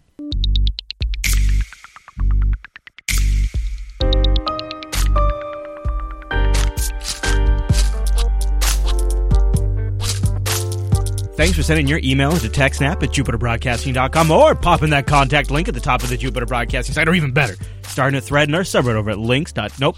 I think we're just going with TechSnap.reddit.com now. And Allan, uh, we got a good batch of emails. Our first one comes in, what do you think? Florin? You think that's how you say that one? F L O R I N? Something like that. Uh, so, question about MD5, and I wonder if there's some other folks in the audience that might have the same question. He says, I keep hearing that MD5 is not secure for storing passwords, but I do not understand why. From what I have found, things like SHA-512 are about five times faster. He says, uh, I even found in some places it said it was 10 times faster on the internet than MD5. Today, my teacher at my university said that MD5 for passwords is just fine if you use some salt and uh, do it a lot of times, maybe like thousands. And that SHA-512 uh, uh, with salt and a lot of other rounds is just as secure and not more secure than MD5 because it's just a little slower, not making a real difference. From what I have found so far, I can agree with him. But still, I find a lot of places that say MD5 should never be used. Also, Linux switched away from MD5 to SHA-512, and instead of just adding more rounds to the default value. Why is that? Am I missing something? There's a couple different things. The first of all is the confusion between MD5 and MD5 crypt. So MD5 is a message digest or a hashing algorithm, and you never, ever, ever use that for passwords. Now, what he's actually talking about is MD5 crypt, which is the version where you have a salt and you do the rounds and you store a password. And that's the way it used to work. The problem with the MD5 one is that MD5 crypt is not expandable, so you can't change the number of rounds. To be an MD5 crypt hash, it is always 100 rounds Okay, did not. and know that, was the problem. Uh-huh, One of the that reasons they went to using SHA-256 crypt or SHA-512 crypt is that as part of the hash, you have the number of rounds, and so you can turn it up over time. Whereas MD5 didn't have that feature; they weren't forward thinking enough. Uh, sorry, Paul. Uh, yeah, Poul-Henning Kamp came up with uh, the MD5 crypt. He never meant for it to last nearly that long. Yeah. Uh, Yeah. and yeah, uh, so the problem with yeah, so you shouldn't be rolling your own version of it using just MD5 and doing it a bunch of times. That's not the same thing as MD5 crypt. Uh, the problem with MD5 crypt is you cannot change the number of rounds. Um, the reason why SHA-512 is faster is because it was meant to be faster. The whole point is to just ca- calculate a message digest to see the checksum of a file to make sure it hasn't changed, or the checksum of a message and make sure it hasn't changed. The point is not to provide any security outside of that. And so it's a good thing that it's faster. Uh, also, because of a weird coincidence in the way it lines up, 64 bit processors can do SHA 512 faster than they can do SHA 256. Uh, but that doesn't mean you should use the lower one. It just means you should do more rounds to make it take longer. Okay. Um, so definitely don't do the MD5. You should do the SHA 512 crypt, not just SHA 512. Right. SHA 512 crypt Right. uh, with the salt and lots of rounds. Uh, probably tuning it so it takes at least 100 milliseconds. And uh, as as you are saying, and as Razon is very pointedly pointing out, uh, the Yeah, author himself. Uh, Poul-Henning Kamp's blog about how the MD5 crypt is official EOL'd. Yes. Uh, he because it was uh, beerware licensed, uh, which was you know it's free, and uh, if you really like it and you happen to be in the same place as me someday, you can buy me a beer license. Um, yeah, it, so it's built into like Cisco routers, and basically everything that copied the Cisco routers config file type syntax uses it, and Linux and every operating system uses it. Uh, and you know most of them have now switched to uh, having you know Blowfish or uh, SHA 512 crypt, um, and that's a good thing. Uh, and yes, uh, there's a couple other problems with MD5. The first one is if you're talking about just regular MD5, it's susceptible to this thing called the birthday attack. Uh, so basically, what this was is if you start with uh, two PDFs, uh, one saying the legitimate thing and one saying something else. Uh, I think the original version of the uh, that he came up with was an order from Caesar to his generals saying attack, and the other one said don't attack or something, right?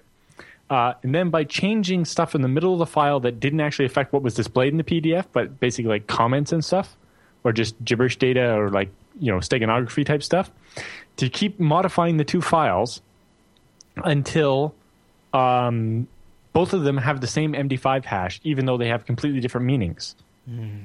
So now you can swap that file out in an encrypted email or whatever. The hash will match, and it'll say, "No, yeah, that's that's the legitimately signed email," uh, even though the file doesn't say what it originally said. So that's the problem with the MD5 is that someone can can come up uh, can make a collision happen at will almost, uh, so that they can do that. Roger that, Allan. Great explanation. Thank you. So uh, it's not about uh, for as far as being faster or slower. You want to use the crypt variant, and you can adjust the rounds to make it as slow as you need. Uh, and so yeah, SHA two fifty six, uh, SHA five twelve crypt is uh, probably the, one of the best choices. The other one obviously is uh, Bcrypt or the Blowfish crypt one, and that's because currently no one has found a way to make the Blowfish one faster on GPUs Right. Uh, where obviously GPUs have been tuned quite well for SHA-256 because that's what Bitcoin and so on uses. Yeah.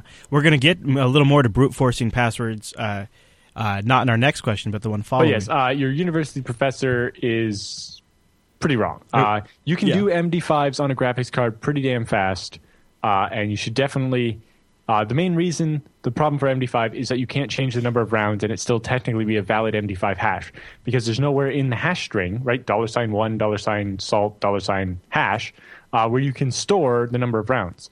Whereas in the SHA uh, five uh, SHA-256 and 512 crypt, there is a separate field for that. And bcrypt, now bcrypt they do it a little differently. They store a logarithmic value of the number of rounds. So every time you increase it by one, it does it ten times more. Uh, so it's kind of a different approach. But either way, those ones are better because they're adjustable, and uh, you should use those instead. Uh, MD5 is bad. Stop using it. There you go. Uh, so David writes in, picking up on the uh, VMware problem we talked about last week, I believe. He says, "Hey, happy post Thanksgiving to Chris and Allan. I realize this is an overly simplistic solution, which probably indicates that I don't understand the problem." But he goes on. Modern operating systems can mark memory pages such that compliant hardware will treat the code pages differently than it treats data pages.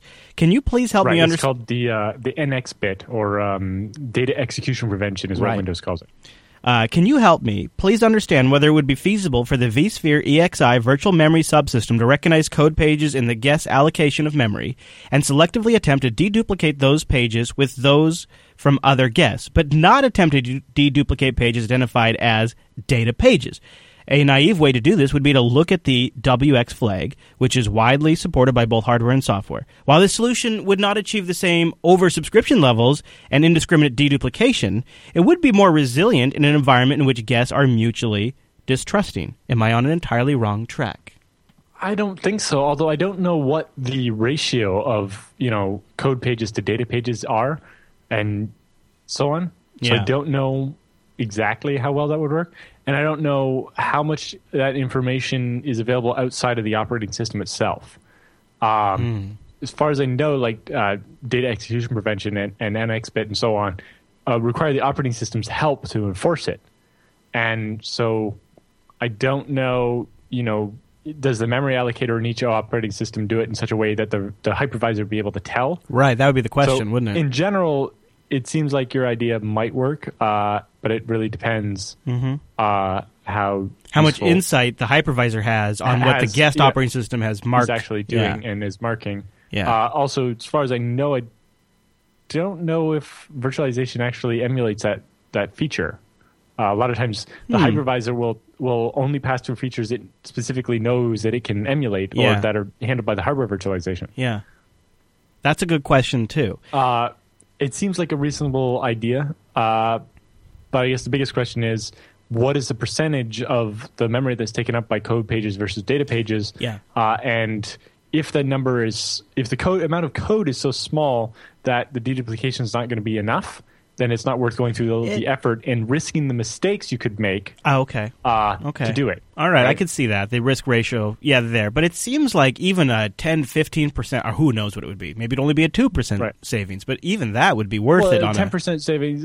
If maybe you can squeeze one more machine in. Yeah. But yeah, I guess it- it practically, depends. yeah. I don't know how what ratios people were actually getting.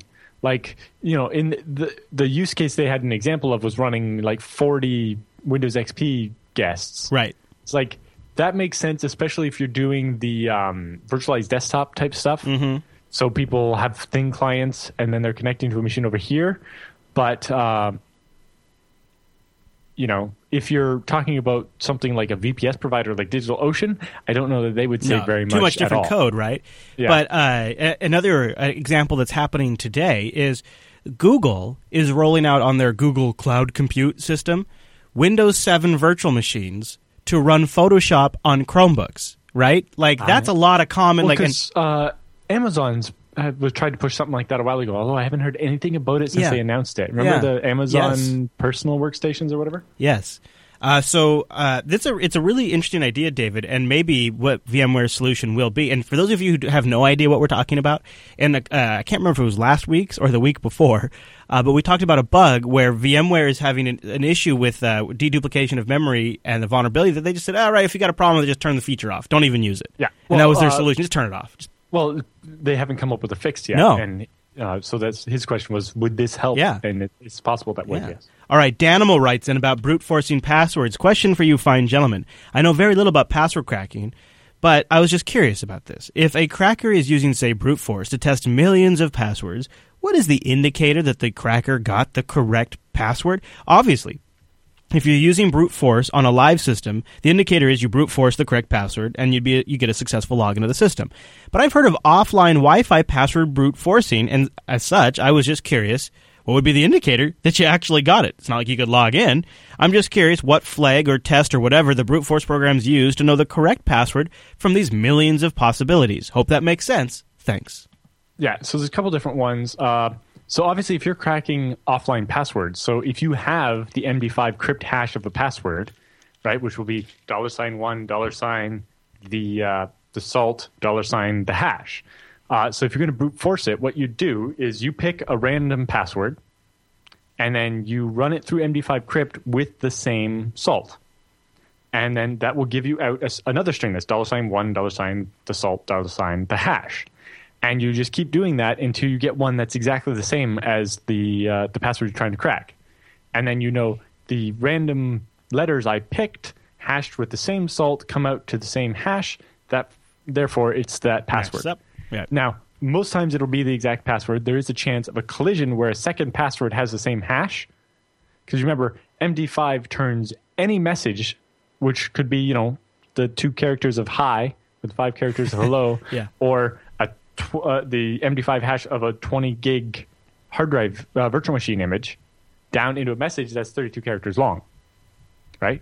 Uh, and so obviously there's a chance that there's two different files or two different passwords that'll have the same hash, but it's fairly rare. Yeah. Uh, obviously, uh, with SHA-512, because the hash is longer, it's even more rare. Uh, but for a password, that's what you do, right? You use the same input information, right? The same um, salt, the same number of rounds, etc., and you keep trying random passwords until the hashes match. For the Wi-Fi one, uh, you keep trying to decrypt it with random keys until you get back the plain text that's not gibberish. Right? There's a certain structure to the packet, and uh, you just keep trying until you get one where you can read it. Right? It's the same way you would do any kind of uh, where you're decrypting stuff.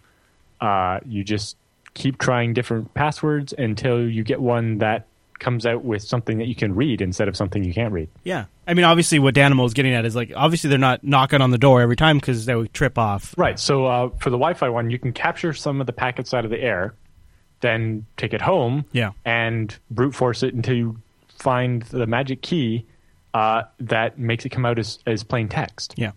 Uh, now, depending on what it is you're capturing, it might be harder to tell what's the right original plain text and what's not. Mm, okay. But the more data you have, the more likely you are to notice the right pattern. Right. Right. Only the right key will have a pattern where you can actually read stuff.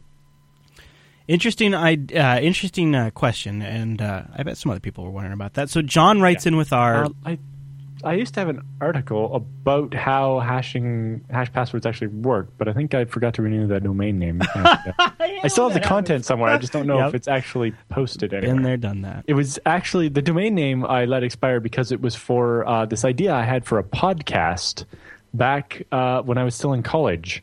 Uh, as I was graduating, I was going to recruit a couple of the professors to do a podcast with me called the Geek Roundtable, Nice. where we would talk about things kind of like TechSnap. No, it's funny how Uh, that works. But yes, this has worked out much better because I don't have to do the production stuff, which was going to be the hard part. Uh, okay, so John writes in, and uh, this is our feel good email of the day. And don't forget, we want your emails. Go to jupiterbroadcasting.com, click the contact link, send them in. John writes in, says, Hey, JB Crew. I was made redundant about two months ago. I'm married with young kids and a mortgage. I'm the main earner of the family, and without money, mm, we can't pay the mortgage. I even had to cancel my Netflix and JB Patreon subscriptions. It was a tough six weeks. Roller coaster doesn't even begin to describe it. Four weeks in, I hit a wall. I thought I'd never get a job, and maybe life was over. Our house was gone. Probably the lowest point in my life to date. But then I found a small ad from a local company looking for consultants to provide professional services for the implementation of business intelligence applications. They mention in the ad they were looking for tech lovers, not just someone who can or someone who wants to. They want somebody who loves it. That was me, I thought. So after three interviews, I'm in. I have a good job and I'm back at work. Some intensive training for the next few weeks, and I'm looking forward to it. Without your shows, I would not have tried 90% of the things I could put on my resume. Without your shows, I would not have known half of the terms used. Without your shows, I would not have had a broad understanding of the internet enterprise technology space. When one of the interviewers said proudly, We run FreeBSD servers here, expecting me to be confused, I said, Wow, that's awesome. Are you using ZFS? His face was the picture of shock and admiration. I know it might seem over the top, but I'm genuinely and honestly grateful to you for creating the shows you do every single week. It's amazing. Most of my physical friends are not into tech like me, so you guys are a lifeline and keep me up to date with the tech world. I'll stop gushing, but thank you again. And P.S. I just reactivated my Patreon. Well, awesome. John, that's awesome. And he emailed. me. He's like, "Guys, you never read my emails, John. We just didn't get you in the uh, in the uh, two show window."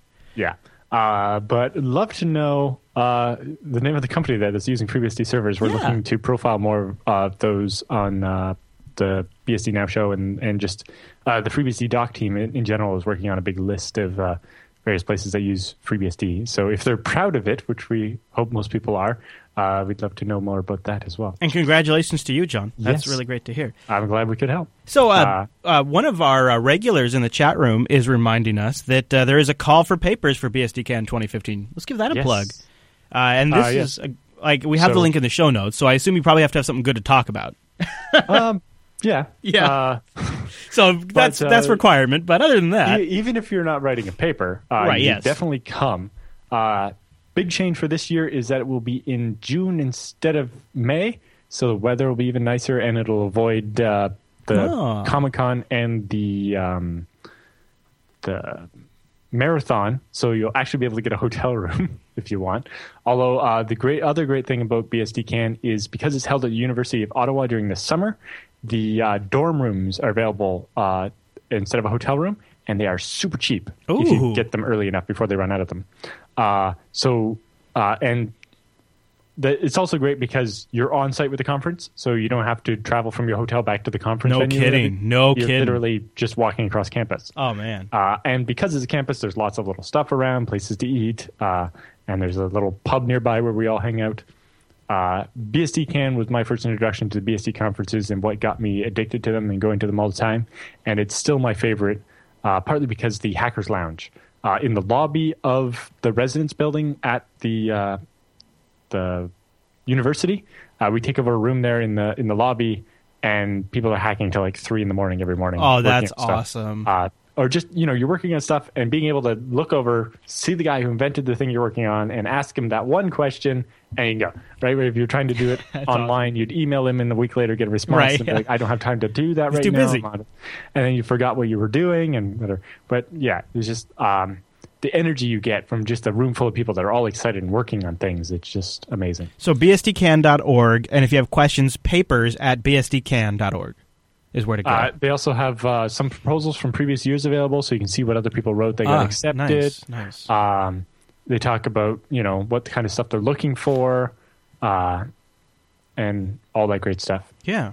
And also, you uh, speakers do not pay to get into the conference. It's all covered. Uh, they also pay for your flight and accommodations, but you have to pay for your own food and drink because they know better than to try to, to offer to pay for a, a BSD person's beer. I should. Uh, I, I need a good excuse to travel to the city of Ottawa. Would a Linux guy be welcome at a conference like that? Allan? Oh yes, we have lots of Linux people there. I should go. I we should will totally convert you, but I, I could get a I could get my passport business in order by then. Oh yeah, you should definitely come. It'd be hmm. amazing. So bsdcan.org, and uh, we'll have a link in the show notes for that. And you know, I already mentioned it today, but we really we want TechSnap to get a good showing from the uh, fans of the show. Uh, please consider submitting to our best of JB form for TechSnap. Uh, that's linked in the show notes again and uh, we're just really looking uh, for some moments. That way, uh, we can give Allan the week off and technically still have new content for you. And the idea would be also maybe this is a way to look at this. If you thought about introducing TechSnap to somebody, this form, what we hope is we get enough moments that we could put together an episode that then you, the fans, could hand out to folks and be like, watch this. This give you an idea of the stuff TechSnap covers. And uh, it could be a good way to help spread the word about the show, too. So I'll have a link to that in the show notes. So looking for submissions for the best of still. Just another plug for that to be really obnoxious. Okay, Allan. Well, the feedback's all done. And don't forget, TechSnap at jupiterbroadcasting.com or the, uh, or the feedback form over at jupiterbroadcasting.com slash contact. But with all of the feedback covered for this week, that means it's time for the TechSnap Roundup.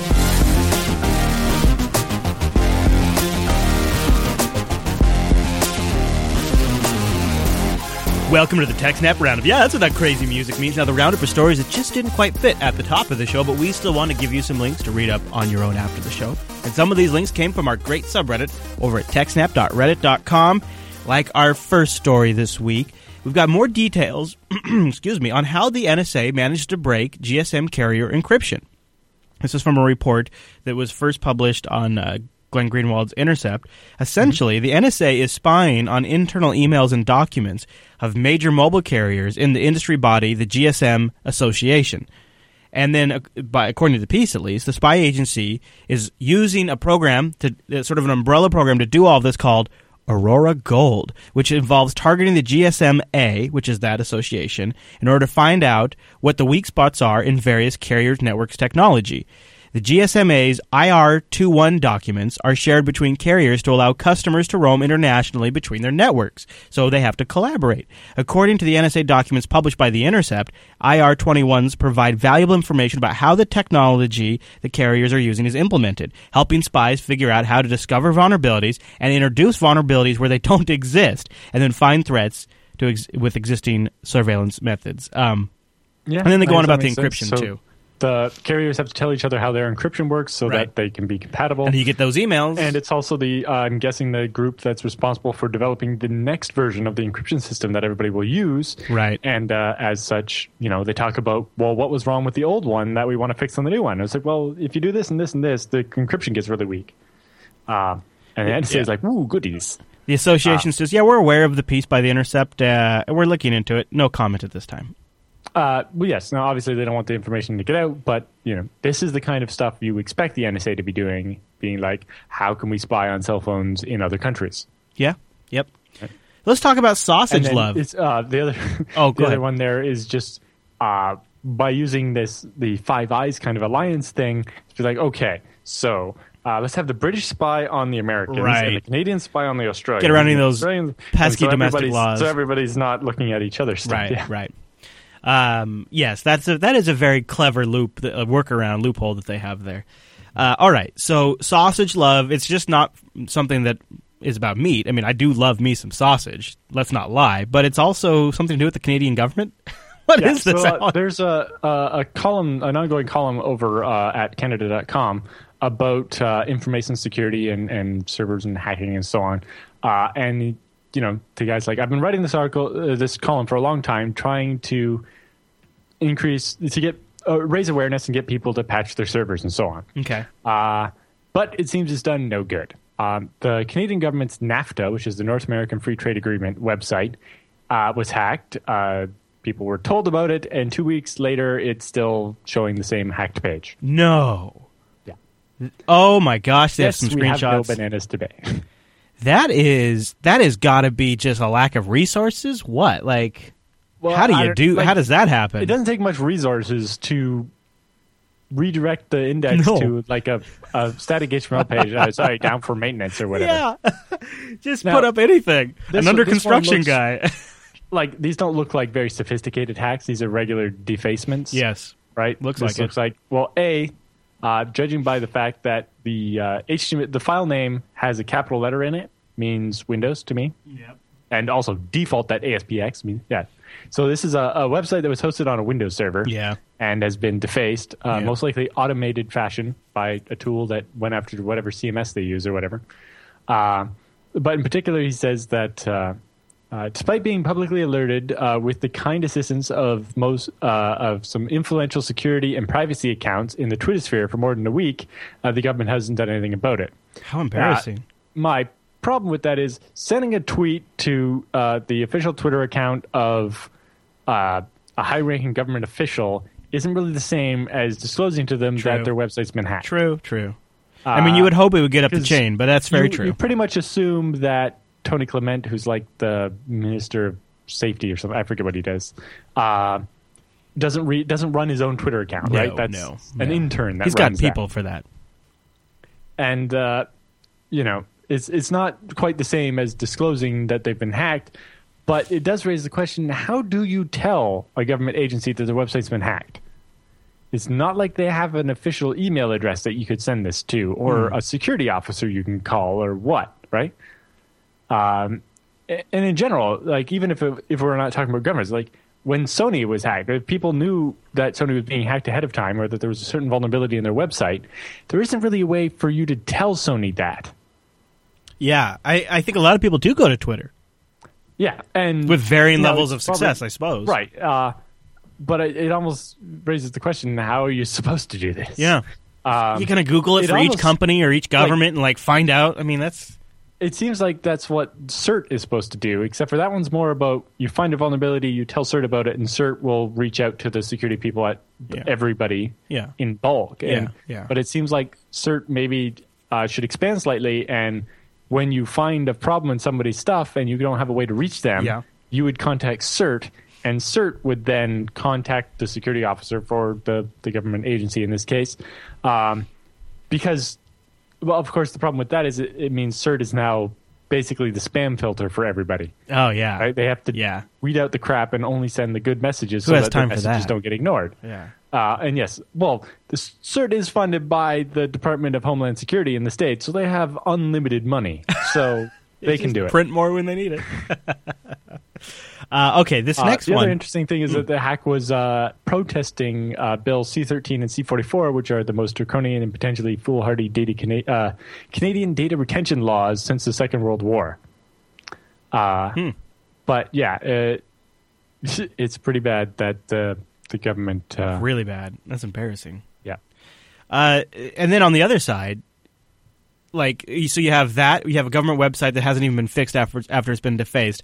Then you flip over to uh, speaking of unlimited funds. Now you really want to talk about unlimited funds. U.S. intelligence agencies aim to develop a superconducting computer. The U.S. intelligence community has launched a multi-year research project to develop, this is according to Recode, a superconducting computer, awarding its first contracts to three major technology companies, IBM, Raytheon, and Northrop. Surprise! They all won the contracts. The Intelligence Advanced Research Project's activity said Wednesday, uh, without disclosing any of the financial details to them, the cryogenic computer complexity program could lead to a new generation of superconducting supercomputers, said the Unit of Office of Direct Director of National Intelligence. Hey, how about that? Right out of the DNI's office. The energy demands of today's high performance computers have become critical a critical challenge for the intelligence community, uh, and that C3 program ad- ad- aims to address this.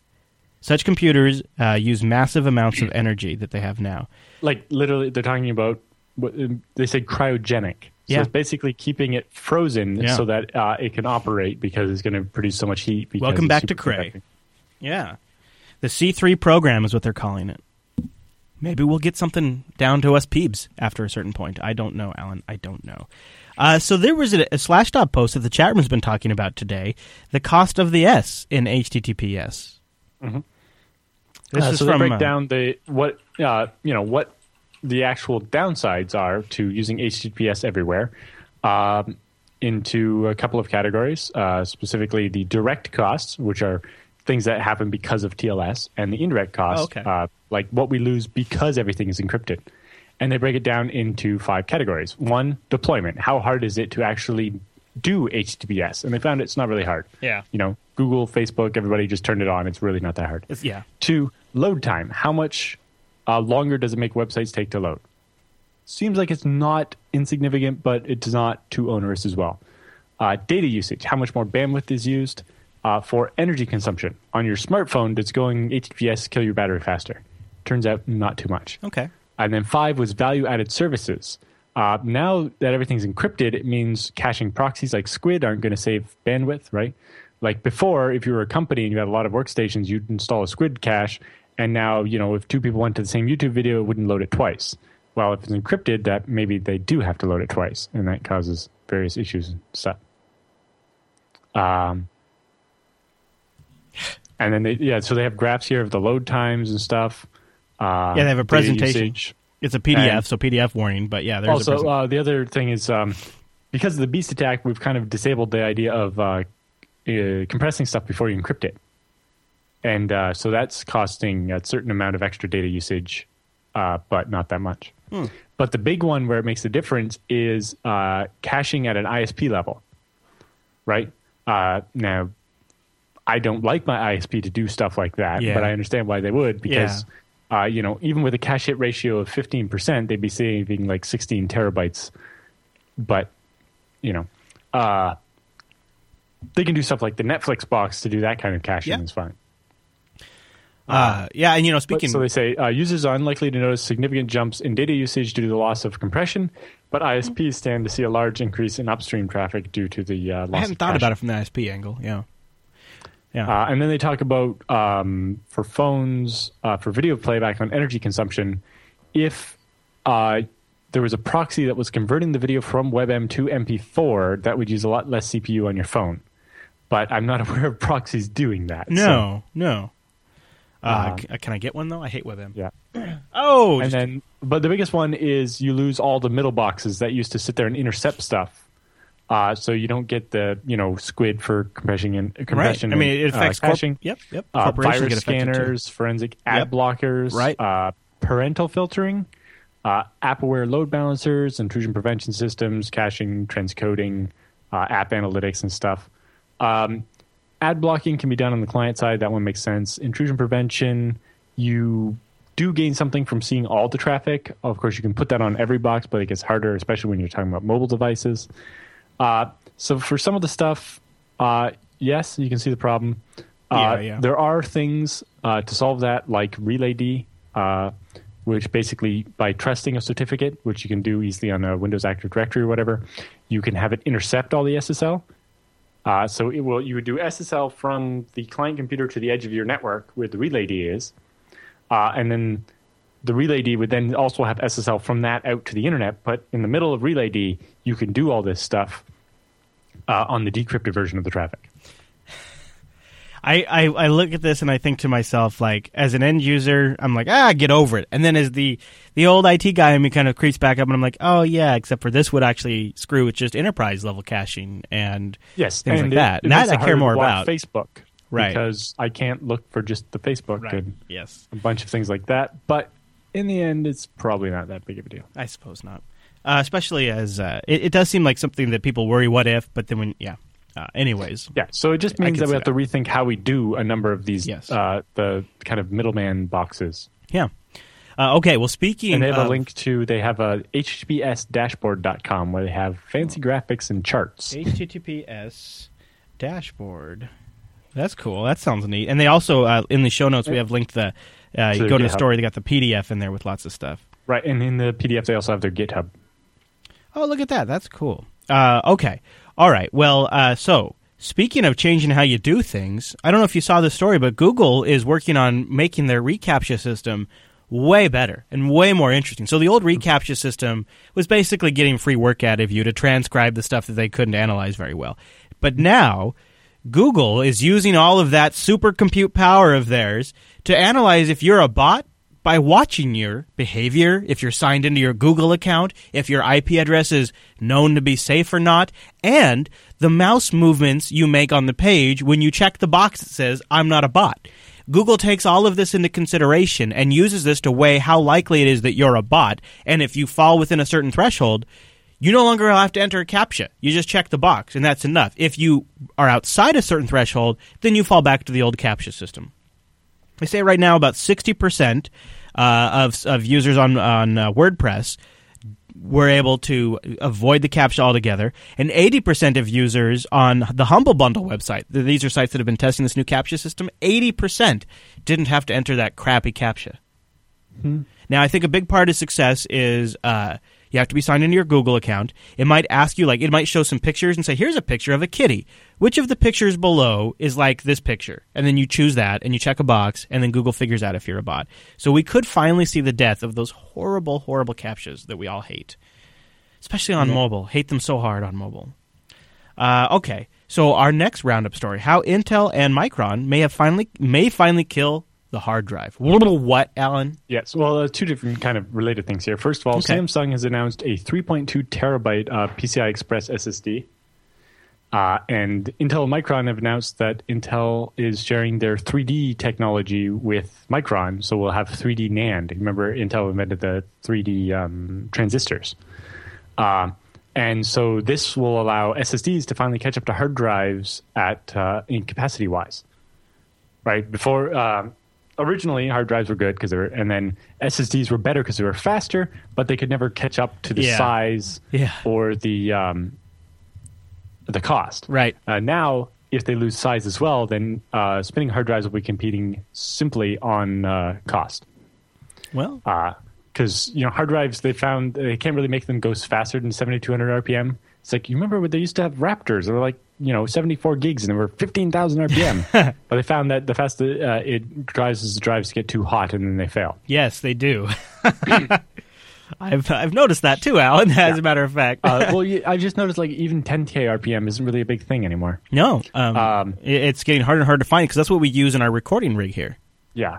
Uh, but SSDs still have a way to go to catch up on cost. Yeah. Um, you know, I've seen, you know, the kind of the magic point that people have been talking about is um, 50 cents a gig. Uh, Black Friday sale, I managed to get SSDs at like, what was it, uh, 37.5 cents a gig. oh that's sweet. Uh, but I also got spinning hard drives for 3 cents a gig. That's almost that's getting close to free. Literally 10 times cheaper.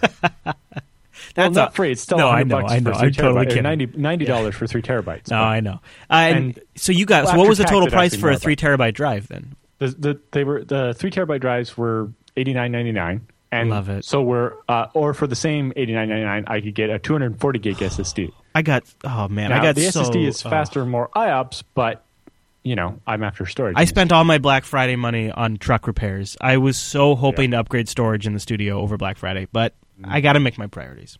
Yep. And you know, I could have put it on credit, but I just didn't feel like that was a good way to go. No, that's not a good way to go. No. That's just Uh, paying more for it. Yeah, yeah. Interesting though. It's boy, I'm so glad to see these prices go this direction. Uh, I uh, I- a recent Twitter account that I actually started following ended up in the uh, in the roundup this week. Uh, it's it's a great. I love the tweet. It's signed, must be legit, and it's a it's a like a pop up. Do you want to run this Java applet? Credit Yeah. card information stealer is the name, but it's signed. Uh, well, the jar, if you look, is actually loaded from Java.com. Holy crap! You're right. So what happened? Uh, I either uh, I'm uh, they don't provide the detail. No, we don't clean. know. Yeah. uh, but I think uh, this is to show people that uh, they have to actually read these. Yeah. or you know, just if, how many people will click run even though it says credit card information stealer? Right. That or um, they've managed to fake the signature. Yeah. Interesting. I didn't even But catch the but Java.com Basically, part. it's it's possible that it's either um, the Java detection.jar on Oracle dot- on Java.com accidentally slipped out with the funny title, uh, or someone has spoofed a signature. Uh, he didn't really. Normally, when they tweet something like this, they also have a link to a blog post that explains it. Right. Not in this case.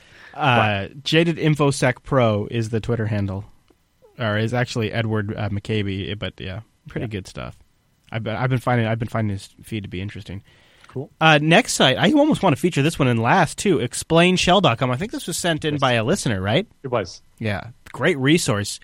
Uh, so explain to us, Allan, what ExplainShell.com is. Right. So you put in a string of shell script. Uh, I have an example one here. Yeah. Uh, and then it highlights the different sections and explains what they do. This is so handy.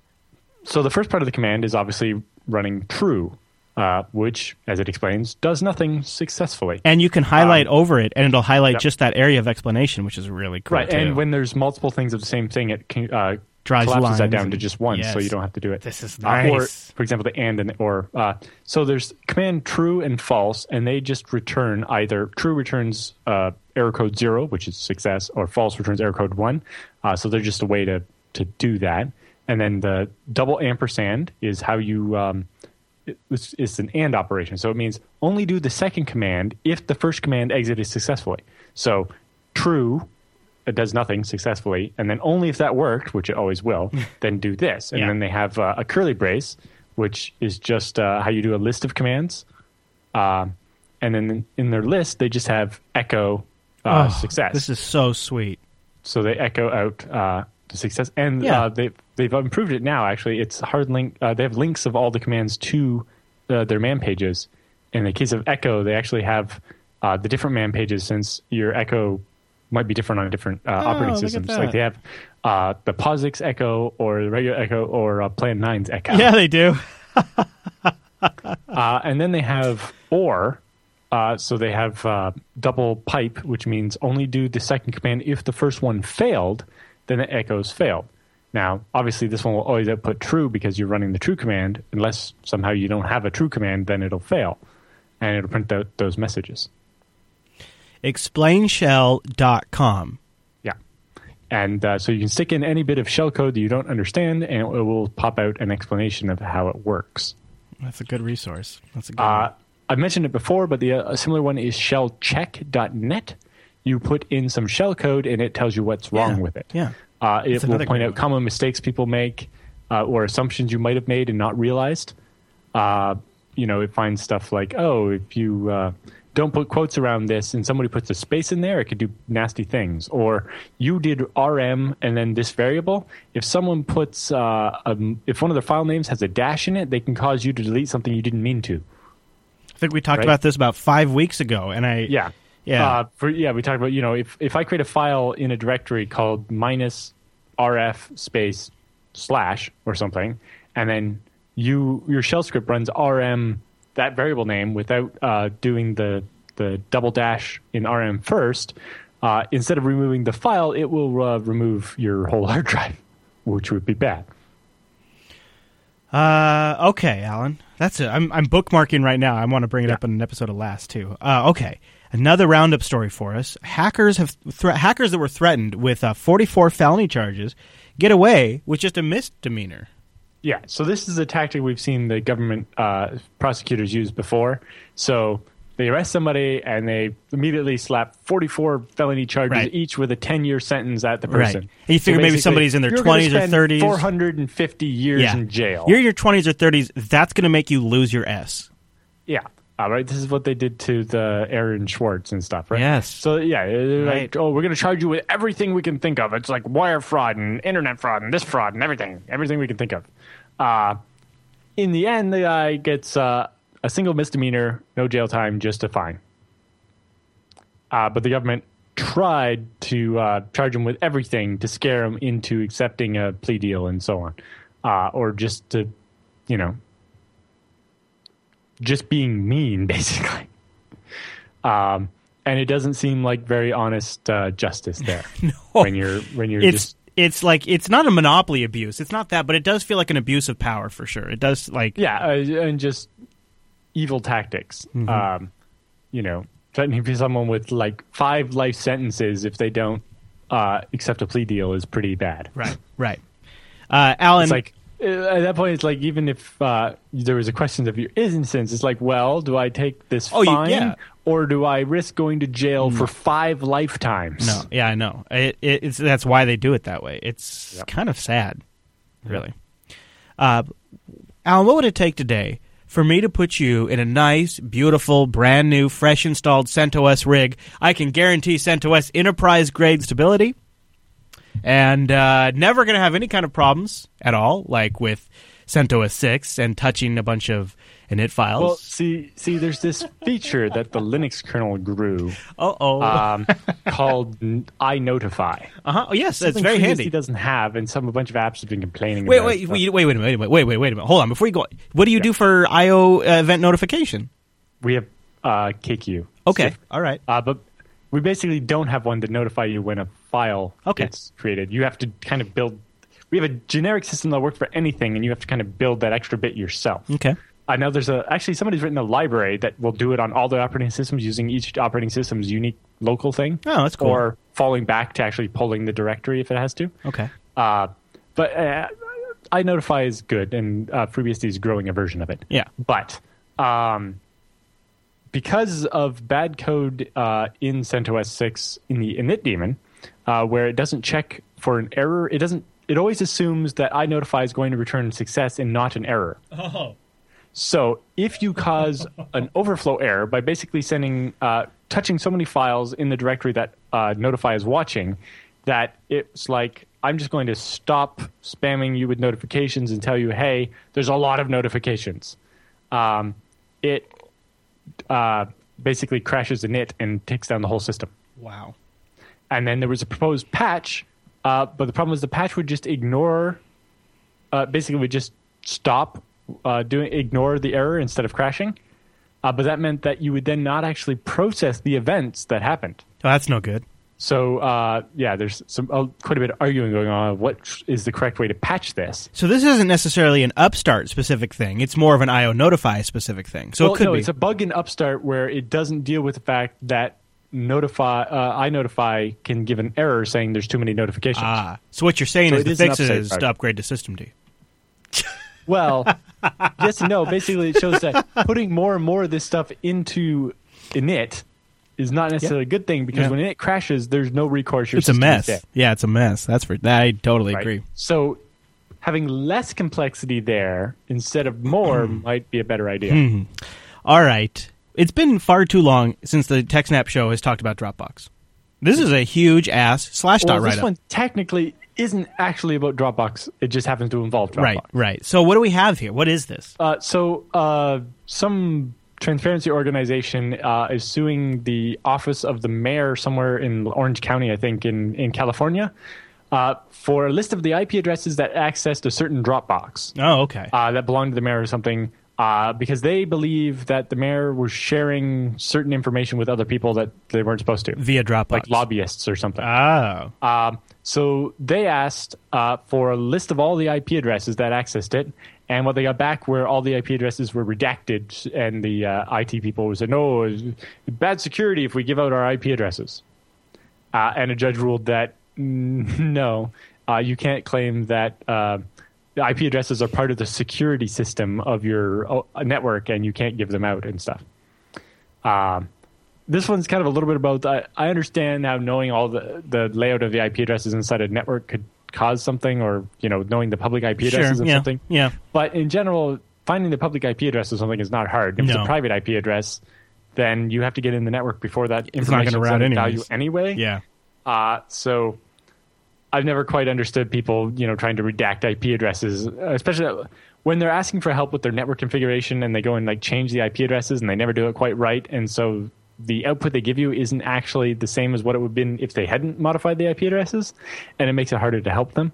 And just like stop being paranoid and just leave your IP addresses alone. Yeah. That's an Uh, interesting story, though. But I, I was yeah, curious uh, about going well- to Dropbox and asking for these IPs. Well, I don't know if Dropbox is really related in this in any way. I, I'm I'm almost wondering, did the IT department of the mayor have to go to Dropbox and get the list of IPs, and then give those Probably. out, or was it like they have logs of every external connection and they just got all the ones that went from the office mm. to Dropbox? Mm. But then how do you tell which Dropbox account? Because Dropbox is over HTTPS. Yeah, so it's uh, interesting to see what's going on there. Uh, but the main reason they brought it up is while the judge ended up making the right ruling, uh, his justification for why he did it was basically showing that he didn't actually understand what was happening. Yeah. Uh, so they break down uh, that in the in the post there pretty good. So I recommend people take a look at that. Look at Slashdot. I've been reading Slashdot more recently, actually.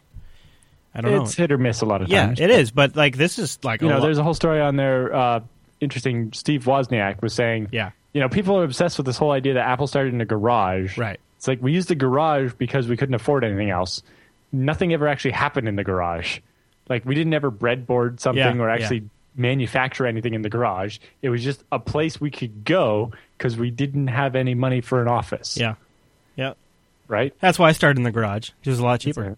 And now, mm-hmm. now I'm not in the garage.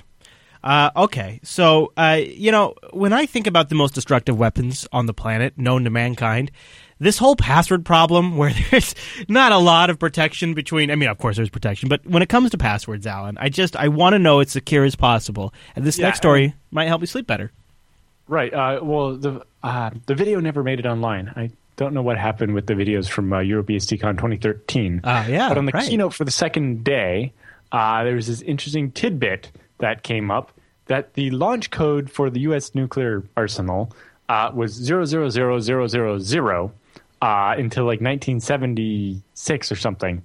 Uh, Yes, because right. there was always a concern that people under stress would forget or whatever.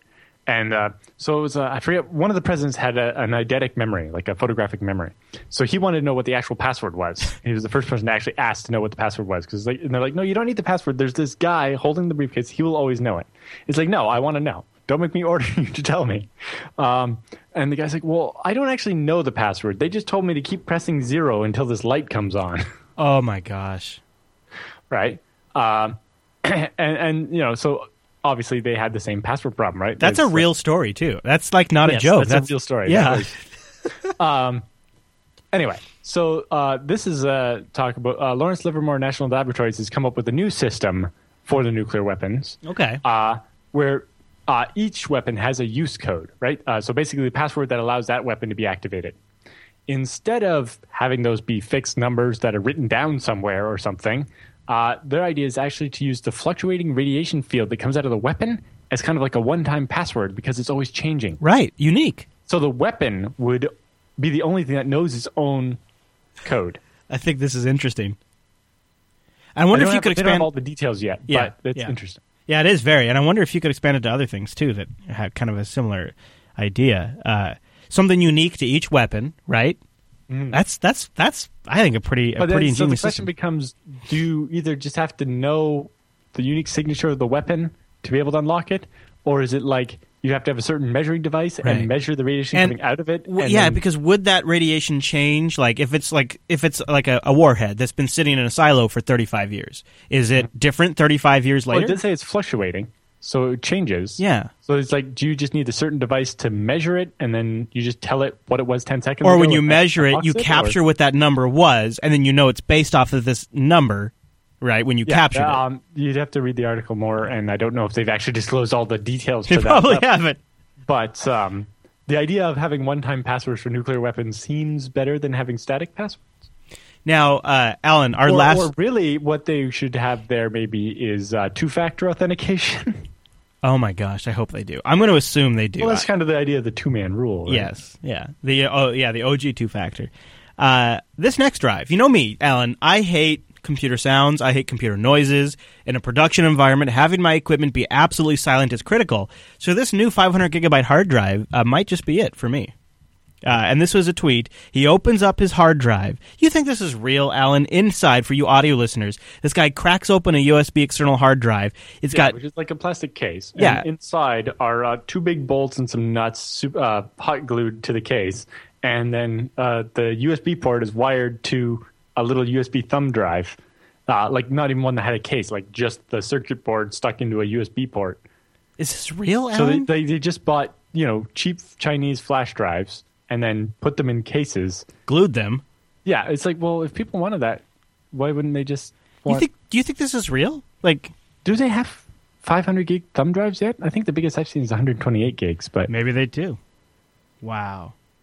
it is entirely possible. It's or it wasn't. Or it was wasn't 500 gigabytes. That's the Yeah. other thing. Is it could? Yeah. like there's not enough going on in there that it's. I, I would assume it's doing compression or something to try to to squeeze data into it. But it's just funny because it actually has like it's it's a regular USB stick with the USB uh, male end on it Yes. stuck into the, a female end that's just got the wire The running back wires. to the port Yeah. for the external part, and there's just two big bolts in it To give it weight. uh, hot glued down to make it have the right weight. this uh, is so funny. I think it's real. It, it looks real enough. I just um, I question how they got 500 gigs on that USB stick. Or maybe honestly. it doesn't. Actually, some of the people on the Twitter feed were like, "Is it really 500 gigs?" Hey, Yeah, but you know what? I want to buy that USB stick. yeah, yeah, exactly. Yeah, because that's not a bad deal for 500 gigabyte USB stick. yeah, and at that point, you know, you're is that like an SSD? Yeah. Huh. Q5 System Chat says biggest he's seen on the market is 256. But yeah, and most of the ones I've seen are quite a bit bigger than that. So I I would assume that's definitely not 500 gigs. Maybe that's why Uh, he opened it up. Yeah, maybe. Uh, yeah, one person. Uh, but yeah, uh, if if that started to happen more, the uh, the guys at Backblaze with their drive shucking wouldn't get very far. No, right? Yeah, it does make drive shucking work very well. Maybe they could just do an array of thumb drives. Put them in a RAID. Call it good. Ah, okay. Uh, Rikai says that it's not a 500 gig drive. It's actually a 16 gig thumb drive with the firmware hack to make it report 500 gigs. That was the explanation. He says that sounds feasible and a big scam too. Yep. Huh. Because yeah, for a 500 gig charge, you can try uh, 500 gig drive. You can charge a bit, and then uh, Yeah, I would have been. This would have been me too. I've been like, oh, it's so quiet. It doesn't even vibrate. This is great. And then I would have filled it up and been like, oh, what's going on? I could totally see that happening to me.